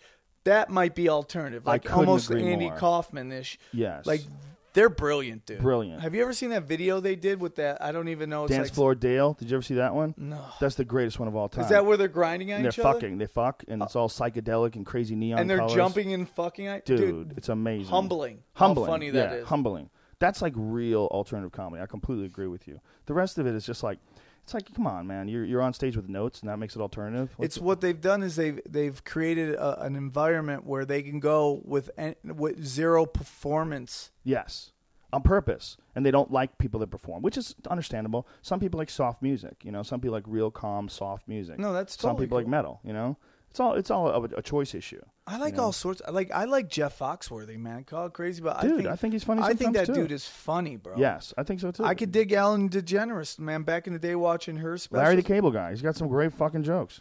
I like a wide range of stuff. Some people get very particular about their Yep. comedy. About ever- music, about comedy, about literature, about everything. You know, it's, it's a lot of shit to enjoy, man. It doesn't it doesn't have to be exactly your speed for you to enjoy it. There's a lot of shit that's that's good that doesn't necessarily like resonate with how you would do it, but still I enjoy it. The only people that drive me crazy are the clean Nazis, Oh, that's the especially if they're like the filthiest people off stage. yes. Like you're making a business decision. That's fine. You make that decision, but don't get mad at me because I'm me on stage. yeah. I'm just it's amplified, but still me. Yeah. I get that a lot. They're like, Yeah, thing they I get like- upset at you because oh yeah, talk about sucking cock too much. Hey, douchebag, I think about that. All right, I'm going to talk about whatever I want to. You talk Yeah. about whatever you want to. Don't worry about me. Yeah, you know, it's so you- funny The, the idea that. that there's something bad about swear words, it's so juvenile. All words are artificial. We make words to, to, to so we can relay what we're seeing. And there's all sorts of adjectives that are just as ridiculous. Like the i- idea that freaking's okay. Like cre- clean people say freaking. Mm. This freaking guy, and they feel clean and free of any wrongdoing. But if you say fucking with the same story, like somehow or other you're screwing up. Yeah, it's so weird, right? dumb. It's and so if you look at like music, movies, everything else is so dirty now. And now, like, I There's very little clean comedy left, though. That's not that's not very common anymore. There's the Christian base. There's there's the Funny People of Faith was a tour that was going on through the uh, it was uh, through the improv chains, and it was at the uh, Arizona Improv. one- well, Phoenix there's a Improv, woman who Tempe. does like uh, comedy based on the Bible, and she does like arenas. Oh, that's hilarious. Yeah, I've seen guys do that too. There was a guy named Brad Stine who was uh, really not very funny, in my opinion, back in the day. He just was like real hacky and just gross. Well, he became this like really right wing Christian comic and just started crushing and like selling out giant places and selling books. And I got a CD. I bought it at a, a used record store just because I was curious. It was one of the strangest CDs I've ever heard in my life. Completely devoid of like humor but just like weird cheerleading, right wing, God fearing cheerleading. Like it was so bizarre. but I always laugh at those people because eventually they be they're human and it catches up with them. Well, they so start they end up doing doing normal or- things, or yeah. they start banging chicks and Like Ted Haggard. yeah. Yeah, yeah. Like course. who's that? Who's that? Uh, one priest right now that's from. uh He's in Houston. He talks like this, and he's like hu- he plays like a stadium. His church is like a stadium, They have a lot of those in Texas, man. and. I believe in everybody. And it's like, dude, I'm like, I look in his eyes. I go, that guy's seen darkness. he's selling something, but there's some darkness lurking, bro. Ted Haggard pulled it off for a long time before he got busted. Who knows how many guys are out there that are going to get caught? That George Rekers guy that was the, the head of the Christian right. He was, uh, Joel Osteen, right? Osteen, yep. Yeah. yeah. Joel Osteen, dude, that guy. And I hear he's a nice guy, but dude, there's darkness lurking, bro. My TiVo records that guy every week, and I have no idea why. I just started recording it, so I'll sit in bed and just watch it sometimes, just to, out of curiosity, and that's it. Shit's creepy. And you need, see you his need the Lord in your life, son. You need the Lord in your life. And his wife's got that big hair and big makeup. Crazy shit, man. Texas is so interesting because they got that crazy politics, but they're the funnest people to party with. Oh, they're the best. No, Same thing with nothing's better than like drinking, drinking in Dallas, drinking in Austin. Drink, you can find some great drinking partners in Austin. Have some fucking fun. Yeah, man. But that pot's illegal, man. You get fucking thrown in jail for pot there. It's so stupid. It's uh, it's they like- gotta fix that. It's Texas. Texas should be sucking the fucking corporate dick of America like that. Texas is supposed to be the fucking only place that can like. So isn't it supposed to be legally able to secede from the union because it's a republic of Texas or something crazy how, like, like, that? re- religious I I heard that on the morals and and big business got hand in hand. You know what I'm saying? Well, I I do know it, but it's like so funny that people Reagan. it. Reagan in the '80s connected everything wholesome to religion, and you know the whole right wing, you know, religion Christian Christian movement really got involved in politics during the Reagan era. They realized they could tap into those dummies and start selling them shit. You know, selling them God, God, guns, and country, and they just pushed it and ran with it. It's so amazing. It's amazing. It's amazing because they're the people that give the fuck the least about the common man. You know, corporations are the, the, the last people that like. you. Terminators, dude. they really are, man. They have they do not care. Sam Tripoli, this is an epic long show. This is the longest show we've ever done here. Did we break it? Or did we, we, did. Did we do a we did. Cook set? You know what? We were ready to wrap it up too, but we got reinvigorated talking about stand-up comedy and the comedy store. And uh, that's one of the things I love about you, Sam Tripoli. You are you're a real fierce fucking comedian. You're the real deal. You're out there really doing it. I'm the know? Patrick Swayze of There's stand-up comedy. there's a lot of dudes who you know they could be stand-up comedians or they Dead. could be fucking insurance salesmen or whatever. You're a fucking stand-up comic. You know, you're the real deal, dude. Thanks, man. Props. It's always an honor to Props, my uh, brother. hang out with you too, man. You're two of my favorite people, and uh, always love going on the road with you, man. Yeah, well, we're to tear it up again July 2nd, ladies and gentlemen. Um, Sam and I will be at the uh, House of Blues in Mandalay Bay. Is the, the night before the UFC, and uh, we're to have fucking partying on. And tomorrow night, Sam Tripoli has his show at the Melrose Improv in Hollywood, 8 p.m., The Naughty Show. It's a fucking pisser. I've seen it, ladies and gentlemen. I loved it. You'll love it. Thank you for tuning in. We will see you guys next week. Most likely Tuesday, same bat time, same bat channel. Thank you again, as always. We appreciate you. This show just keeps growing every week, and we're enjoying the shit out of doing it. And uh, I'm just uh, very happy that everybody's enjoying it. And I keep meeting people on the road that love it, and uh, it means a lot to me. Uh, and I'm glad you love it. And we're not going to stop. So thank you guys. Take care. Talk to you soon. Later.